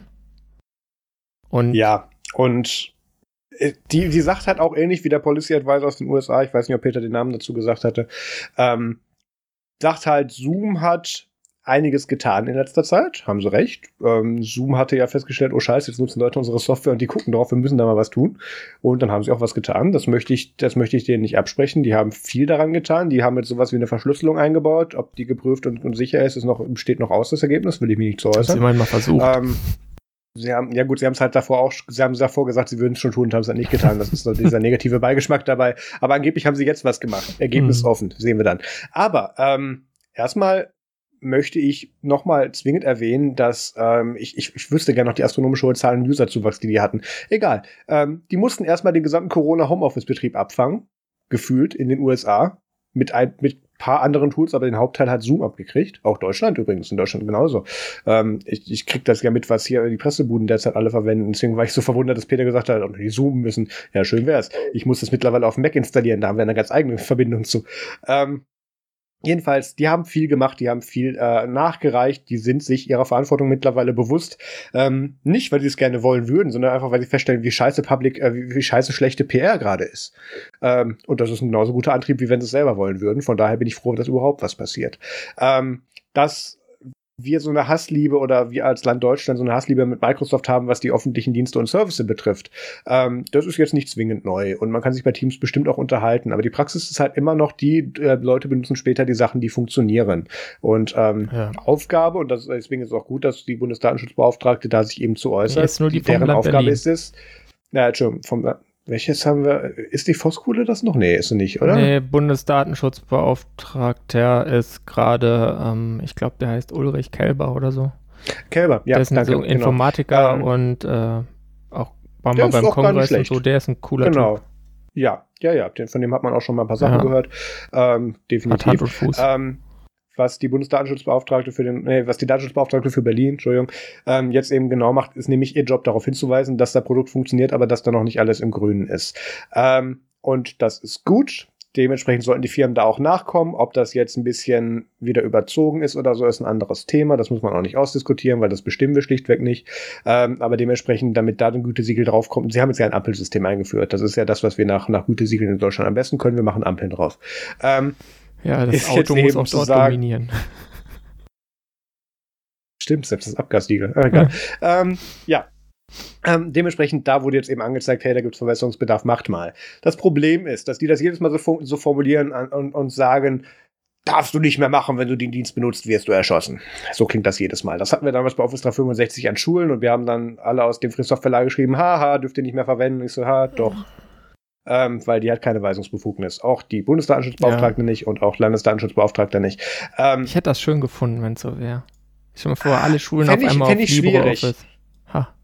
Oh Gott. Ähm, Auch in der Community Edition dann natürlich. Da habe ich, da habe ich leider hm. zu viel Kontakt mit der Realität, als dass ich mir das tatsächlich, mit würden dann die Admins sehr leid tun. Nee, ähm, stell dir vor, da kommt dann einer und verbietet alle, alles, was Spaß macht, ähm, weil es funktioniert. Ja, Microsoft Office macht keinen Spaß, Alter. Ich nutze das jeden Tag in der Woche. Teams ist okay. Es macht keinen Spaß. Teams ist okay. Wir reden, nicht von, wir reden jetzt nicht von Office ja. mit den klassischen Produkten, nee. sondern von Teams. Teams. Teams, Teams ist okay. Ja, so, darum geht's. Wir reden nicht von Office mittlerweile. Das stimmt es wird, schon. wird Stück für genau. Stück besser. Du kannst immer noch nicht auf spezifische Nachrichten im Chat antworten, wenn du jetzt nicht gerade auf Android oder in der iOS-App bist, aber das kommt ja. bestimmt auch noch irgendwann. Mhm. Ja, das Problem ist, wir haben halt aktuell so ein Software-Landscape, bei dem ich es mir nicht erlauben möchte, dass diese Person, die sagt, das ist schlecht, mhm. auch noch weisungsbefugt ist, weil dann haben wir nachher nichts mehr zum Spielen. Ähm, was die trotzdem machen soll, ist so langsam ein bisschen mehr Verantwortung kriegen. Das würde auch der Position nicht schaden, weil die wird ja auch sowohl von uns als auch von anderen einfach nur noch ausgelacht. Also, ihr habt was gesagt, schön, nächstes Thema. Ähm, damit sie einfach ein bisschen mehr, mehr, mehr auch Gewalt dahinter kriegt. Damit dann auch Firmen hingehen müssen und sagen, wenn ihr in Deutschland oder in Europa operieren möchtet, müsst ihr euch an DSGVO und auch in unsere landestypischen Bestimmungen halten. Und dazu müsst ihr Folgendes tun. Ähm, das sind Sachen, ähm, die kriegen wir aktuell recht schlecht enforced. Dementsprechend ändert sich so gut wie nichts. Ähm, da gab es auch einen schönen Satz in diesem Gutachten eben von ihr drin, wo, das, wo es dann eben hieß, die haben jetzt seit 90 Tagen gefühlt nichts getan. Was absoluter Quatsch ist. Sie haben sehr viel getan. Ähm, aber sie haben eben nicht das getan, worauf sie eben die Augen hat. Ja, ja ähm, in der Praxis bleibt es weiterhin so, dass die aufgezählten Sachen zu Anfang ähm, die einzig benutzbaren sind im Business-Umfeld, außer du möchtest dir einen eigenen Jitsi antun. Jitsi ist sehr gut weggekommen, muss man auch dazu sagen. Jitsi hat eine eigene Ampel gekriegt, sowohl Geld bei Fremdgehostet wegen fehlender Datenschutzbeauftragten, mhm. als auch grün, weil wenn du es selber machst, obwohl ich dann auch denke, müsstest du eigentlich deinem Mitarbeiter sagen, hey, ich erhebe jetzt deine Daten, ne? Also da bei Jitsi ist dann auch wieder die Sache, äh, wenn jetzt da jemand äh, die Android-App nutzt, dann ist, wenn die aus dem Play Store ist, hat die Tracker drin und also wenn du da wirklich ja, so Hardcore ach, gehst, ja, dann, dann, kannst du ja, eh alles nur von Android laden. Also das, das dann kommt wieder, wo kam die URL her? Oh, guck mal, ein Cookie, alles böse ab hier. Ähm, Ohne Cookie-Banner. Google Play Cookie Banner, ich kann es dir nicht sagen, ich war noch nie nicht angemeldet drauf. Ähm, ja, also das, äh, da gibt's Raum für Verbesserung. Big Blue Button wurde noch ähm, äh, erwähnt, dass die gut klarkommen. Ähm, das UI finde ich auch grenzwertig von denen, aber anscheinend ist es okay. Ähm, es ist, ist immer noch besser als Jitsi, wo, okay. die, wo die, ja genau, es ist aber immer noch besser als Jitsi, wo einfach eine andere Einstiegshürde vorhanden ist. Ähm, weil, weil Big Blue Button gibt es als, als, als äh, nicht nur selbstkostet, sondern auch public äh, bedienbaren Dienst. Ja.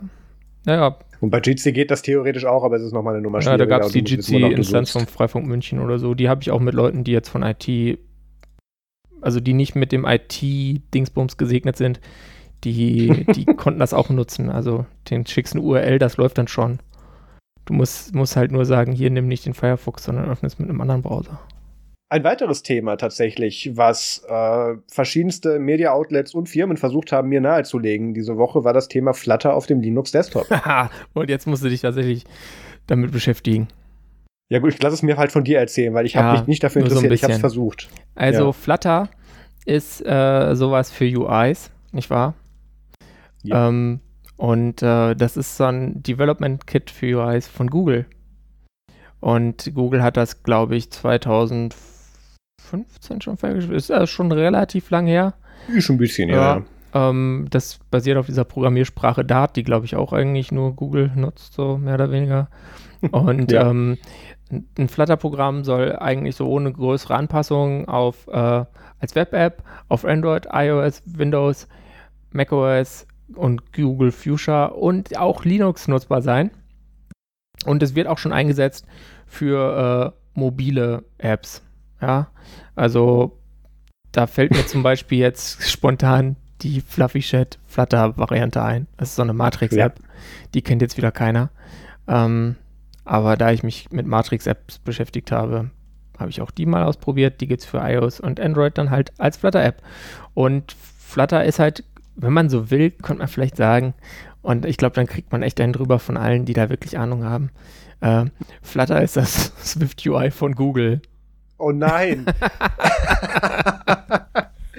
ah, peter at nerdzoom.de, wenn ihr dazu Gedanken habt, die ihr spezifisch loswerden ja, möchtet. Ja, genau. Bringt mir mal bei, wie das wirklich ist.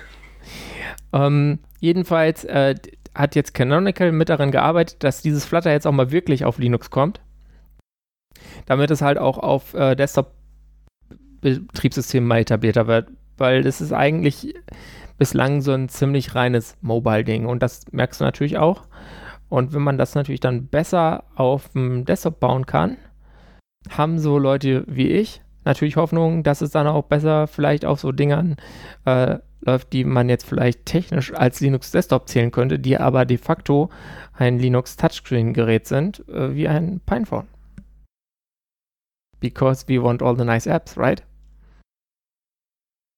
Ja, ähm, ich glaube, Cordova hieß das andere Framework, was früher ah, von was, Apache. Was, was, genau, was auch mal dann rübergeportet wurde auf UT und ähm, ich glaube, da haben es dann auch ganze zwei Apps benutzt. Mhm. Ähm, ist ein bisschen, ich weiß nicht, wann es den Weg zu dir findet. Ich glaube, dass es auf Umwegen, wegen ganz vielen anderen Vorteilen, die nicht deine Userbase wahrscheinlich sind, irgendwann zu dir kommen wird, aber noch nicht direkt. Ja, man kann es ähm, ja so auch schon äh, quasi äh, als Web-App laufen lassen und dann halt genau. auf dem Localhost und dann sich mit dem Port im Browser verbinden und es dann nutzen, wenn man das jetzt unbedingt will. Wie man das so macht zu Hause. Äh, das kann ähm, man halt mal so machen. Das ist halt Spaß. Das, das, was mir alle Pressreleases und auch Berichterstattungen darüber nahelegen wollten, ist, was das für ein großer Schritt ist, weil das jetzt exklusiv dann endlich mal unter, unter Linux zum Laufen kommen würde und dementsprechend auch der Linux-Entwicklerbasis dann ja. in dem Moment zugutekommen würde. Das ist grundsätzlich was Gutes, weil im besten Fall profitieren wir davon. Ähm, was hier, darf ich das, ich glaube, ich darf das sagen. Was hier wichtig ist, ähm, an, an dem Deal und an der Aktion arbeitete Canonical jetzt bereits seit ungefähr sieben Monaten. Ja. Also ähm, das ist eine Bemühung, die gibt es seit längerem, da habe ich ein gewisses Hintergrundwissen zu. Genau. Ähm, das ist auch nicht die letzte Bemühung, es kommt noch ganz viel. Ich, ich muss bei Snaps echt aufpassen, welche, welche Sachen ich schon sagen darf. Ich habe da auf dem iPad was. Egal. Ähm, da, da gibt es tatsächlich Sachen, die werden in den nächsten Monaten und Jahren auch noch dazukommen. Es gibt eine lang, lang, lang ausgelegte Produkt-Roadmap, ähm, die da noch Sachen beinhalten wird, von denen man noch nichts offiziell weiß. Also diese ganzen Befürchtungen, die dann auch in den Kommentaren kommen, ich habe gerade mal, ich habe versehentlich gerade einen heißen Kommentar gescreenshared, das tut mir sehr leid. Ähm, bitte verklagt mich wegen NetzDG. Ähm, das, was hier ähm, dann gemacht wurde, ist, oder was dann bemängelt wurde, ist, ach ja, Snaps, das geht dann ja bald wieder weg oder Canonical nimmt dann bald was anderes. Äh, nee, der Laden ähm, bleibt auf Snaps, beziehungsweise wenn die Snaps einstellen, haben die ganz andere Probleme. Ähm, alles ja. um die Produkthistorie darum herum wird derzeit, was das derzeit wird, seit zweieinhalb Jahren oder drei, seit auf Snaps optimiert. Seitdem es Snaps ähm, gab's ja schon eigentlich. lange. Ist, ist, schon davor. Das entstand ja aus Klick. Das ja, hat damals ja, äh, da war die Idee schon da genau. Ich glaube, dass da war Ogra damals beteiligt, der das damals Shuttleworth exklusiv in seinem Büro präsentierte und Shuttleworth war sofort begeistert und daraus wurde diese Klick-Idee geboren für UT. Das war mhm. damals eigentlich noch debbasiert. Also, ähm, ja, sorry, wir kommen ja völlig vom Thema ab. Es ist schön, dass das ähm, jetzt den auch Linux-Entwicklern zugänglich gemacht wurde. Wir gucken mal, was daraus entsteht. Ähm, aber des Weiteren ein Erfolg für Snap und hoffentlich für die Entwicklerlandschaft. Ich denke auch und ich glaube, äh, Flutter ist mir dann einfach auch lieber als Toolkit im Zweifelsfall als äh, Elektron. Ja, das ist schwierig. Das hat sich, das hat sich auch. Da können wir noch ganz kurz eine kleine Aber das ist aufmachen. schwierig. Ja. Ähm, was, was bei Elektron ja so ist, das war lange Zeit so dieses, haha, nimm mir eine App, die kein Browser ist und äh, irgendwann so, ja, jetzt nutzen es doch alle, weil es funktioniert. Und weil Hat sich damit dieses Vorurteil ist. nicht selber abgeschafft, weil es halt funktioniert? Also, ich, ich finde es okay. Dass die angeblich mehr RAM brauchen, ist ja auch nicht mehr so. Naja, ist schon, schon relativ immer noch mehr. Oft. Ja, du musst halt ungefähr einen Headless-Browser mitschleppen, aber was sind da ist halt, ist halt die ähm, Frage, ähm, was, was du für ein Gerät nutzt und äh, ob du da ordentlich ob die aktuell sind vor allem. ZRAM hast und, und sowas, dann ist es alles nicht so das Problem. Aber wenn du jetzt so ein 4 Gigabyte äh, Laptop hast, ne? Dann äh, ja. ist das manchmal echt Prost Mahlzeit, wenn du dann Zeug hast, was zu viel RAM frisst, dann bist du echt nicht froh. Also es gibt natürlich die geilen Negativbeispiele ähm, wie Slack. Muss ich ja beruflich auch einsetzen, von daher kenne ich es leider das Problem. Äh, ich ich habe heute auch in den Streaming-Rechner übrigens weiter nach Gigabyte RAM-Regel eingebaut, aber nicht wegen Slack. ähm, was, ich kann das Slack und Chrome aufmachen. Wow. Ähm, wow. Nee, also ich, ich finde schon, dass, dass diese Diskussion, dass dieses Vorurteil, dass das, ähm, äh, was wollte ich sagen, ähm, wie heißt das Framework? Mein Elektron. Gott, jetzt habe ich den Namen vergessen. Elektron, danke. Ähm, dass automatisch jede Elektron-App ähm, mehr RAM verbraucht, ist erstmal ein Trugschluss. Es kommt darauf an, welches, welches, welche Version die damals drauf gebaut wurden und wie sie es aktualisiert haben und was die sonst ja. noch machen. Ähm, das sind aber halt Sachen, mit denen sind die gestartet. Dementsprechend sitzt das Vorurteil sehr tief. Ähm, und dem war dann auch zurecht, weil so, so entwickeln sich Meinungen zu solchen Sachen. Ähm, aber ich denke schon, dass das besser wird. Ich, ich sehe es auch in, immer, es, es stellt sich meistens gar nicht mehr die Frage, ob das eine Elektron-App ist oder nicht, bei den ganzen Mainstream-Sachen.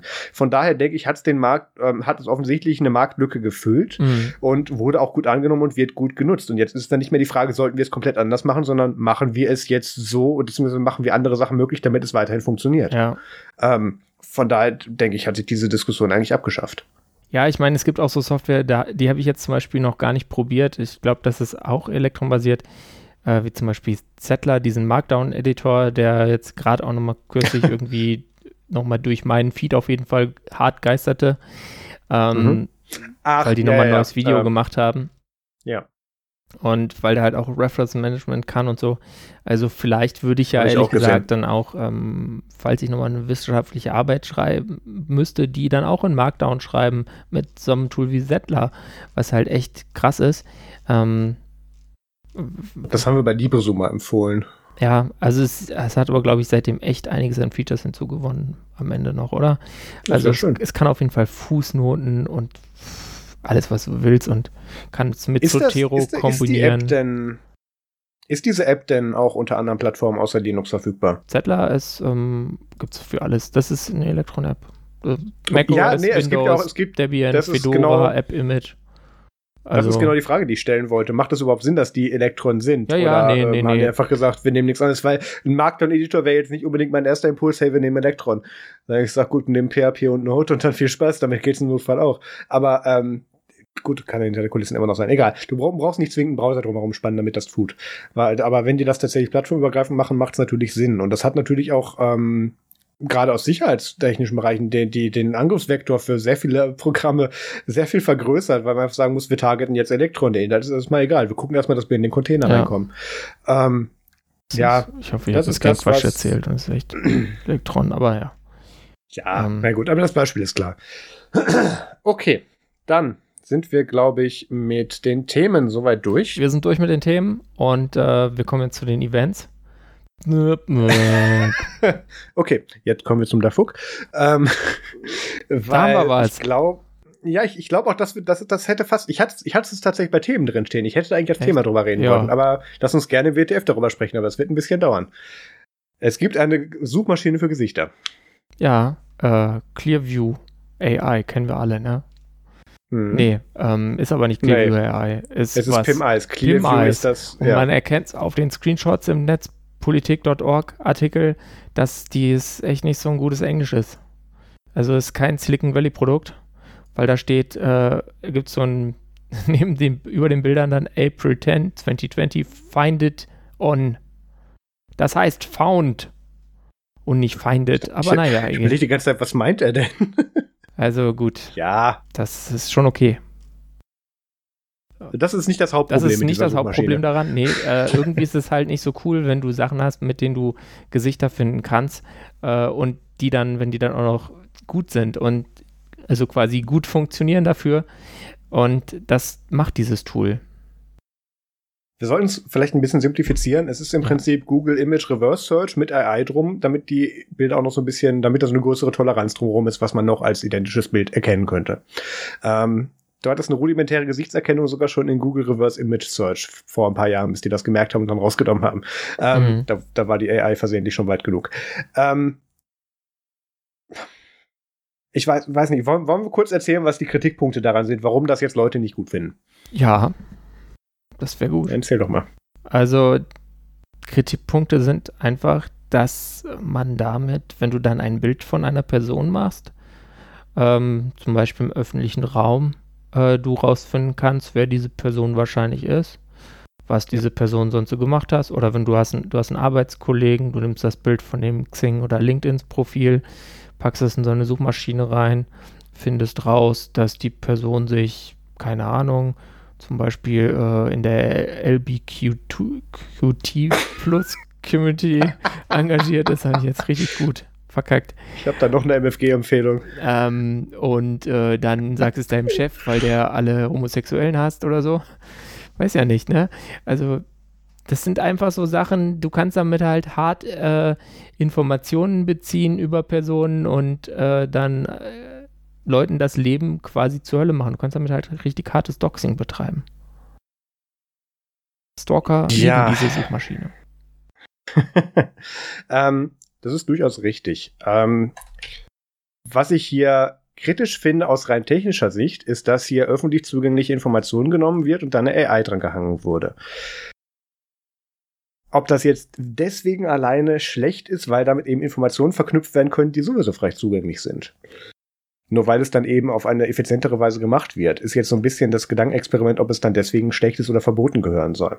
Das, das ist die Argumentation, die wir seit Jahrzehnten, äh, seit Jahren und mittlerweile durchaus ein Jahrzehnt mit Gesichtserkennung haben. Ganz normal, auch im öffentlichen Raum. Das ja. ist die äh, Debatte, die London jährlich führt. Ähm, und jedes Mal sagt, ja, guckt eigentlich keiner an, aber da hängen halt Kameras, macht halt. Ähm, und, ähm, was jetzt hier das, das Spannende ist, ich habe ich hab das tatsächlich mal ausprobiert, also ganz kurz, ich, ich mache mir da keinerlei Illusionen, wir streamen gerade unsere Gesichter live auf YouTube, ich, ich mache seit äh, ungefähr zwölf Jahren Videocontent. Ähm, um mein Gesicht und meine ID mache ich mir jetzt nicht mehr großartig Sorgen, die ist draußen.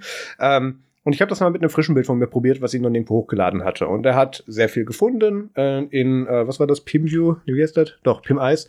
Ähm, nicht für Pim, PimEis. Und ähm, auch Sachen, wo ich noch keinen Bart hatte, wo ich eine völlig andere Frisur hatte, wo ich noch Hut getragen habe vor vielen Jahren. Also, ähm, das funktioniert und das hat sich damit gesteigert.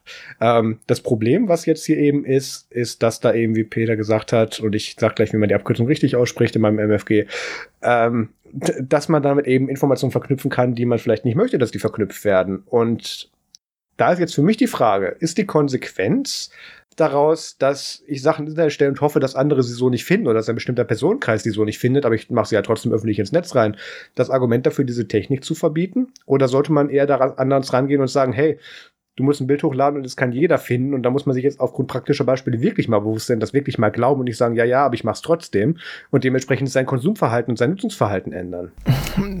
Wobei ist es halt so, hast du es immer unter Kontrolle, bei was für Gelegenheiten du fotografiert wirst und dass es dann hochgeladen wird und das ist natürlich nicht so und da ist einfach das Problem. Da haben wir aber eine Absicherung gegen. Das, was du beschreibst, ist das Recht an deinem eigenen Bild. Wenn jemand ein Bild von ja. dir hochlädt, was du, was er gemacht, was nicht du gemacht hast, oder. Aber dann gibt es Panorama, ist völlig egal. Dann bist du wieder was du nicht. Ja, ganz kurz, aber wenn du, wenn jemand anderes von dir ein Bild hochlädt, auf dem du drauf bist, lassen wir jetzt mal kurz den Dem Demonstrationsbereich weg, das ist nochmal eine eigene Rechtswissenschaft mittlerweile. Ähm, ab dem Moment hast du natürlich keine Kontrolle darüber, weil in dem Moment machst du es nicht selber. Das heißt, du musst rechtlich Anspr äh, Ansprüche geltend machen und sagen, ich habe ein Recht an meinem eigenen Bild, ich möchte darauf wenigstens zensiert werden. Das Recht hast du auch bei Panoramafreiheit, Peter. Ähm, ja, aber es ist, es ist, weißt du, das ist schön, wenn du ein Recht hast, aber wenn es quasi nicht enforcebar ist, dann ist es halt einfach Bin ich schwierig. völlig bei dir. Vor allem, du musst ja erstmal, bin ich völlig bei dir, du musst ja auch mitkriegen erstmal, dass es dieses Bild Eben. gibt. Ja, das ist das Problem. Das ist, ist trotzdem frei zugängliche Information, die zusammengelegt wird. Aber das ist ja nicht das Problem, dass diese Suchmaschine existiert, sondern dass ein anderer Idiot von dir ein Bild gemacht hatte. Wo setzt du da an? Ich finde das ein echt spannendes Experiment. Andererseits, ich, ich möchte da jetzt nicht technikpauschal verbieten, weil sie etwas tut, was sie kann. Verbieten einfach alle Kameras. Äh, ja, okay. Sag's fertig. nur noch Audio. ähm, ähm, das, ich sehe ich sehe nicht, dass die Rechtslage ähm, bei Pimview, sondern sehr viel früher ansetzen müsste. Das stimmt. Da gebe ich dir durchaus Aber nichtsdestotrotz, nicht, nichtsdestotrotz haben wir jetzt diese Situation, in der das so möglich ist. Damit muss man sich auseinandersetzen. Es ja. gibt die Realität und die praktische Anwendung. Ähm, es, es, gibt die theoretische Anwendung und die Realität. Entschuldigung. Die Realität ja, ja. und die praktische Anwendung. In den USA gibt es da durchaus Unterschiede. Also ich sehe mich da, sehe mir da keine Schuld bewusst. Ähm, ähm, was, was Pimview so äh, Pimview, verdammt, warum Pimview? PimEyes so interessant Pim macht, ähm, ist, dass du das Clear, kostenlos nutzen kannst. Du kannst dann Clear Eyes Clear und Pimview. ClearPim, so Nächste Woche habe ich dann alle Trademark-Beschwerden der Welt im, im Postkasten. Mhm. Ähm, was die so interessant macht eben, ist, dass du da eher so, dass, ähm, dass dieser Funktionsumfang verfügbar ist über verschiedenste Anwendungen mit Clearview AI und Amazon und Facebook und so weiter. Und äh, wie ist die Bude, die Facebook gekauft hat, schon wieder vergessen. Egal. Das war, das war kein Geheimnis. Wir wussten alle, dass es das gibt. Strafverfolgungsbehörden ja. arbeiten mit ähnlichen Sachen. Das AFIS-System in den USA sowieso. Ähm, kein Geheimnis. Was jetzt hier so besonders ist, ist, dass diese Suchmaschine kostenlos zugänglich ist. Du kannst da ohne einen Account zu erstellen mal sagen, hey, hättest du noch ein Bild für unser Dataset? Und dann suche ich nach Bildern, die auch so aussehen. Ähm, ich weiß genau, dass das Bild, was ich gemacht habe, jetzt auch zumindest bei denen liegt, logischerweise.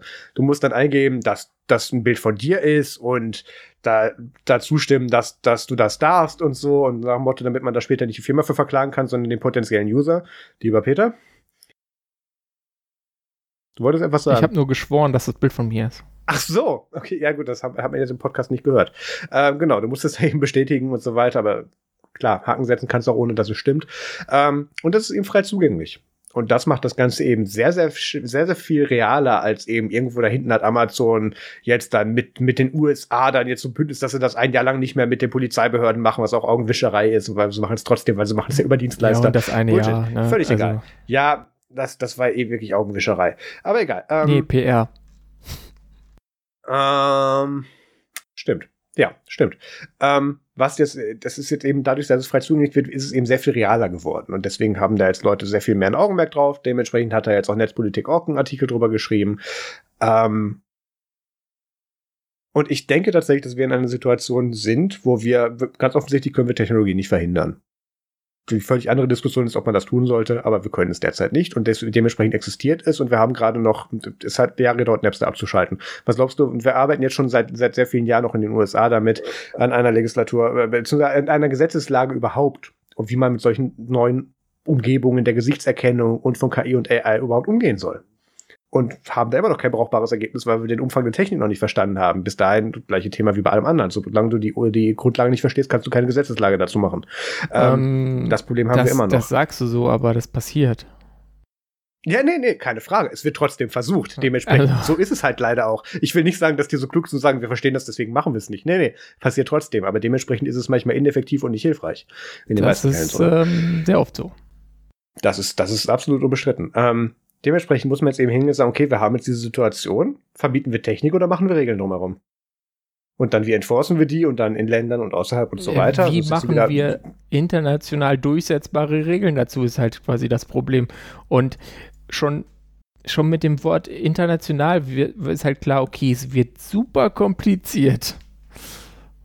Ne, weil dann hast du wird es Jahre dauern. nicht eine Rechtsordnung, sondern wie viele Länder haben wir auf dem Planeten? Gut, nicht alle sind relevant, aber wir haben ungefähr 200 Staaten. Also, ja. go figure. Das ist halt ähm, kein Spaß. Dann haben wir ja auch noch, dann haben wir auch noch diese, diese schönen Edge, diese schönen Edge Cases, die ich, die ich in dem Fall tatsächlich sogar nachvollziehen kann. Ähm, wenn da jetzt, wenn da jetzt, äh, wie heißt die Firma? Pim Eis ähm, hingeht und sagt, ähm, hey, wir haben da jetzt in den letzten fünf Jahren unser Geschäftsmodell mitgemacht. Welche Begründung habt ihr, um jetzt uns zu verbieten? Und dann können sie auch Schadensersatz klagen. Sowas geht in den USA. Da wird jetzt ja eine Grundlage mitgeschaffen. Ähm, ja, es, es, es bleibt spannend. Ähm, aber die einzigste Konsequenz ist, die man selber ziehen kann, ist, denkt de fuck nochmal nach, was ihr ins Internet stellt ihr könnt im Zweifelsfall nicht verhindern, dass Informationen verknüpft werden, wenn sie frei verfügbar sind. Oder selbst wenn sie nicht frei verfügbar sind. Irgendwann gehen die mit Facebook ein und sagen, hey, auch private Profile, API-Key, vielen Dank. Oder, oder es gibt eine Sicherheitslücke und die greifen es trotzdem ab. Das Startup hat, er hat Facebook danach gekauft. Ja. Und die gesagt haben, okay, bevor das rauskommt, machen wir das lieber selber weg. Ähm, also, man kann sich halt nicht sicher sein. das ist einerseits schade, weil man sich damit nicht darauf verlassen kann und selber denken muss. Andererseits finde ich es auch sehr praktisch, wenn man selber denken muss. Also ähm, es, es läuft halt auf sowas hinaus. Ich sehe nicht, dass wir damit rechtlich in den nächsten Jahren auf irgendeinen grünen Zweig kommen, weil, wie gesagt, Sachen, die man nicht verstanden hat, kriegt man nicht reguliert. Aber man versucht es und macht es dabei in den meisten Fällen schlimmer oder im schlimmsten Fall legal. So. Ähm, ja. Auch in den USA Fall und auch gerade in Deutschland gesehen haben. Ja. Ja, aber es ist definitiv ein schönes WTF. Ähm, ich nehme an, dass wir damit auch ein, äh, Entschuldigung, wie heißen wir jetzt? Dafuk? Ähm, dass wir damit Dafuk, jetzt auch der ein, ein WTF der 14 Tage. Weißt du, wenn du, wenn du übernächste Woche die ganze Sendung übernimmst, dann muss ich das nicht mehr falsch sagen. Ähm, Sehr gut. Ich freue mich. ich denke mal. Das wird super langweilig, da rede ich nur dann und dann mache ich ganz viele Pausen. Nur so. was iPhone. ja, ich schneide das raus. Ähm, ja, ich denke mal, dass wir damit auch genug Diskussionsgrundlage geboten haben. Dementsprechend E-Mails an podcast.nerdsum.de oder auf Twitter ja, oder, oder einfach in die auf allen anderen Social. Medien. Dann könnt ihr auch noch Ja. untereinander diskutieren. Das ist richtig cool. Aber denkt dran, das ist frei verfügbare Information, die irgendwann mal verknüpft werden ja, könnte. also So, nehmt einen neuen. Nickname, den ihr sonst noch nirgendwo verwendet habt. Nennt euch einfach Würfel. Also, als wir sowas zuletzt gesagt haben, haben uns Zuhörer Bilder von Toiletten geschickt in Rechenzentren. ja. Also, ich bin vorsichtig mit solchen Aussagen. okay, nennt schön. euch Würfel. So viel, so viel zum Dafuk und wir kommen jetzt zum MFG Musikfilm Game Tipp. Peter, bitte. Ja, da habe ich äh, ehrlich gesagt nicht viel. Ich hatte irgendwie, ich weiß auch Den nicht, hatten wie das. wir auch schon mal, möchte ich sagen. Was? Hatten wir schon mal? Wirklich? Das hatten wir schon mal? Ja, aber sag's ruhig trotzdem. Ja, ich, ich hatte ähm, einfach, habe jetzt einfach geschaut, weil ich habe wirklich in den letzten zwei Wochen keine, äh, keinen Film geguckt und als Serie habe ich ein bisschen Modern Family mitgeguckt, die zehnte Staffel. Uh. Äh, aber ich weiß nicht, das ist irgendwie nicht so meine Serie. Also es ist Ja. unterhaltsam, aber ja, mh, passt schon. Ähm, ist irgendwie. das, Es lief halt und ich war zu faul zum Umschalten. Ja, ja. nee, nee, meine Freundin woll- wollte das gucken und äh, Ah, ja, okay. da die gerade äh, hartgeistig arbeitet an Sachen, ähm, kann ich verstehen, dass sie dann einfach mal zwischendurch abschalten will. Das ist auch gut. Nee, ähm, die, die Uncensor, Un- Uncensored Library in Minecraft habe ich hier und ähm, ich hatte eigentlich auch noch was anderes mit Bildern von der Arktis von vor 100 Jahren und jetzt, aber das war mir zu deprimierend. Von daher nur diesen Link. ähm, Schön, dass du es trotzdem erzählst. ja, der einfach mal, damit ich auch mal zeige, was ich noch verschieden habe. Da könnt ihr euch dann mal, könnt ihr mal reinschauen und dann da rumlaufen und schauen, wie man da Bücher lesen kann äh, in Minecraft. Krasse Also, Sache. es, was da gemacht wurde, man sollte das Projekt vielleicht ganz kurz anreißen, wenigstens, weil sonst. die haben so ein riesiges. Gebäude gebaut. Das ist jetzt mal nicht so schwer. Die haben eine große Bibliothek gebaut. Ähm, Originalmaßstab ist bei Minecraft immer relativ. Egal, wir haben eine große Bibliothek gebaut und haben da drin eben verboten, zensierte oder verfolgte Bücher und, und Sachen, Werke von Autoren eben abgebildet und haben da drin auch teilweise, wie Peter gesagt hat, man kann sie auch teilweise lesen. Das ist ein DSGVO-Problem, da beschäftigen wir uns irgendwann mal. Ähm, und Leistungsschutzrecht ist es ja dann, ja, ja. Ähm, kann man auch darin lesen und ähm, das ist ein öffentlich zugänglicher Ja. Server, der ist geproxied, der ist geshared und so weiter und da kann man aus, aus, aus kritischen Bereichen der Welt, wo das eben verboten ist, darauf zugreifen. Und das ist ein Künstlerprojekt. Hm. Und das wird seit, seit mehreren Mo ich bin da, also ich bin der Meinung, dass wir vor Monaten darüber berichtet haben. Ähm, und es wird weiterhin geführt. Und ähm, auch geupdatet, tatsächlich. Also kommt ja immer da mal was dazu. Von daher, das ist ein nettes Projekt, das finde ich schön. Jo. Nicht, dass es das geben muss, aber dass es das dann gibt. Ähm, so, was. Ach, mehr hast du gar nicht. Mehr habe ich nicht. Ja, gut. Ähm, ich empfehle an dieser Stelle für mein MFG die Nerds zum Extra Folge 24 mit dem Titel LGBTQ, QIAA und CSD für Menschen, die Probleme mit solchen Abkürzungen haben, wie Peter gerade. Ja, ich Ähm, hatte es mir nicht Folge- aufgeschrieben und es sind zu viele Buchstaben. Du bist an LGBTQ gescheitert ja, und ich habe einen Buchstaben vergessen. Und fast kreativ in der Reihenfolge. Aber egal. Ja. Ähm, wir erklären diese ganzen Bericht, äh, Begrifflichkeiten ich wusste, dass es mit und L eigentlich anfängt was und steht. ein Q drin ist. Hallo, ist das schon mal gut? Ja, super. Ähm, wir berichten in dieser Folge ausführlich über, was diese ganzen Abkürzungen bedeuten. Ähm, ich habe im Prinzip damals mit dem Pierre zusammen ein Quiz gemacht. Wir kamen gerade vom CSD zurück und ähm, ich habe ihm Abkürzungen gegeben und er musste mir erzählen, was er denkt, was es bedeutet. Und dann habe ich ihm erzählt, was es wirklich bedeutet. In manchen Fällen hat der Pierre auch recht, muss man ihm zugutehalten. Ist recht aufschlussreich. Wurde tatsächlich, das, das sind so Sachen, die, die ähm, machen wir unabsichtlich. Manchmal werden wir dann ja auch irgendwie als Referenz dann rangezogen. Ich sehe ja die Backlinks, wo wir dann manchmal verlinkt werden mit. Also es scheint nicht alles Quatsch gewesen zu sein, was wir erzählt haben. Also wir werden auch als Referenzmaterial genutzt, kann man sich gerne anhören. Dann, ähm, was habe ich noch? Genau, ich habe Colony geschaut. Ähm, was ja von USA Networks abgesetzt wurde in der dritten Staffel, wo es langsam mal spannend wurde, aber ich fand es trotzdem schön, dass es so viel passiert, das kann man sich noch mal anschauen ähm, und findet immer noch neue Sachen, das kann ich gerne empfehlen. Ähm, ähm, wenn ihr Feedback habt für diese Folge, dann schreibt eine E-Mail an podcast.nerdsum.de, kommt in unseren Chat unter nerdsum.de slash chat, sowohl Matrix als auch Telegram-Zugang ist möglich und ähm, Teilt uns eure Gedanken mit, lasst es uns wissen. Und ähm, ich würde sagen, damit sind wir eigentlich schon am Ende und hören uns in zwei Wochen wieder. Also vielen Dank fürs Zuhören, macht's gut, bis übernächste Woche. Tschüss. Ciao.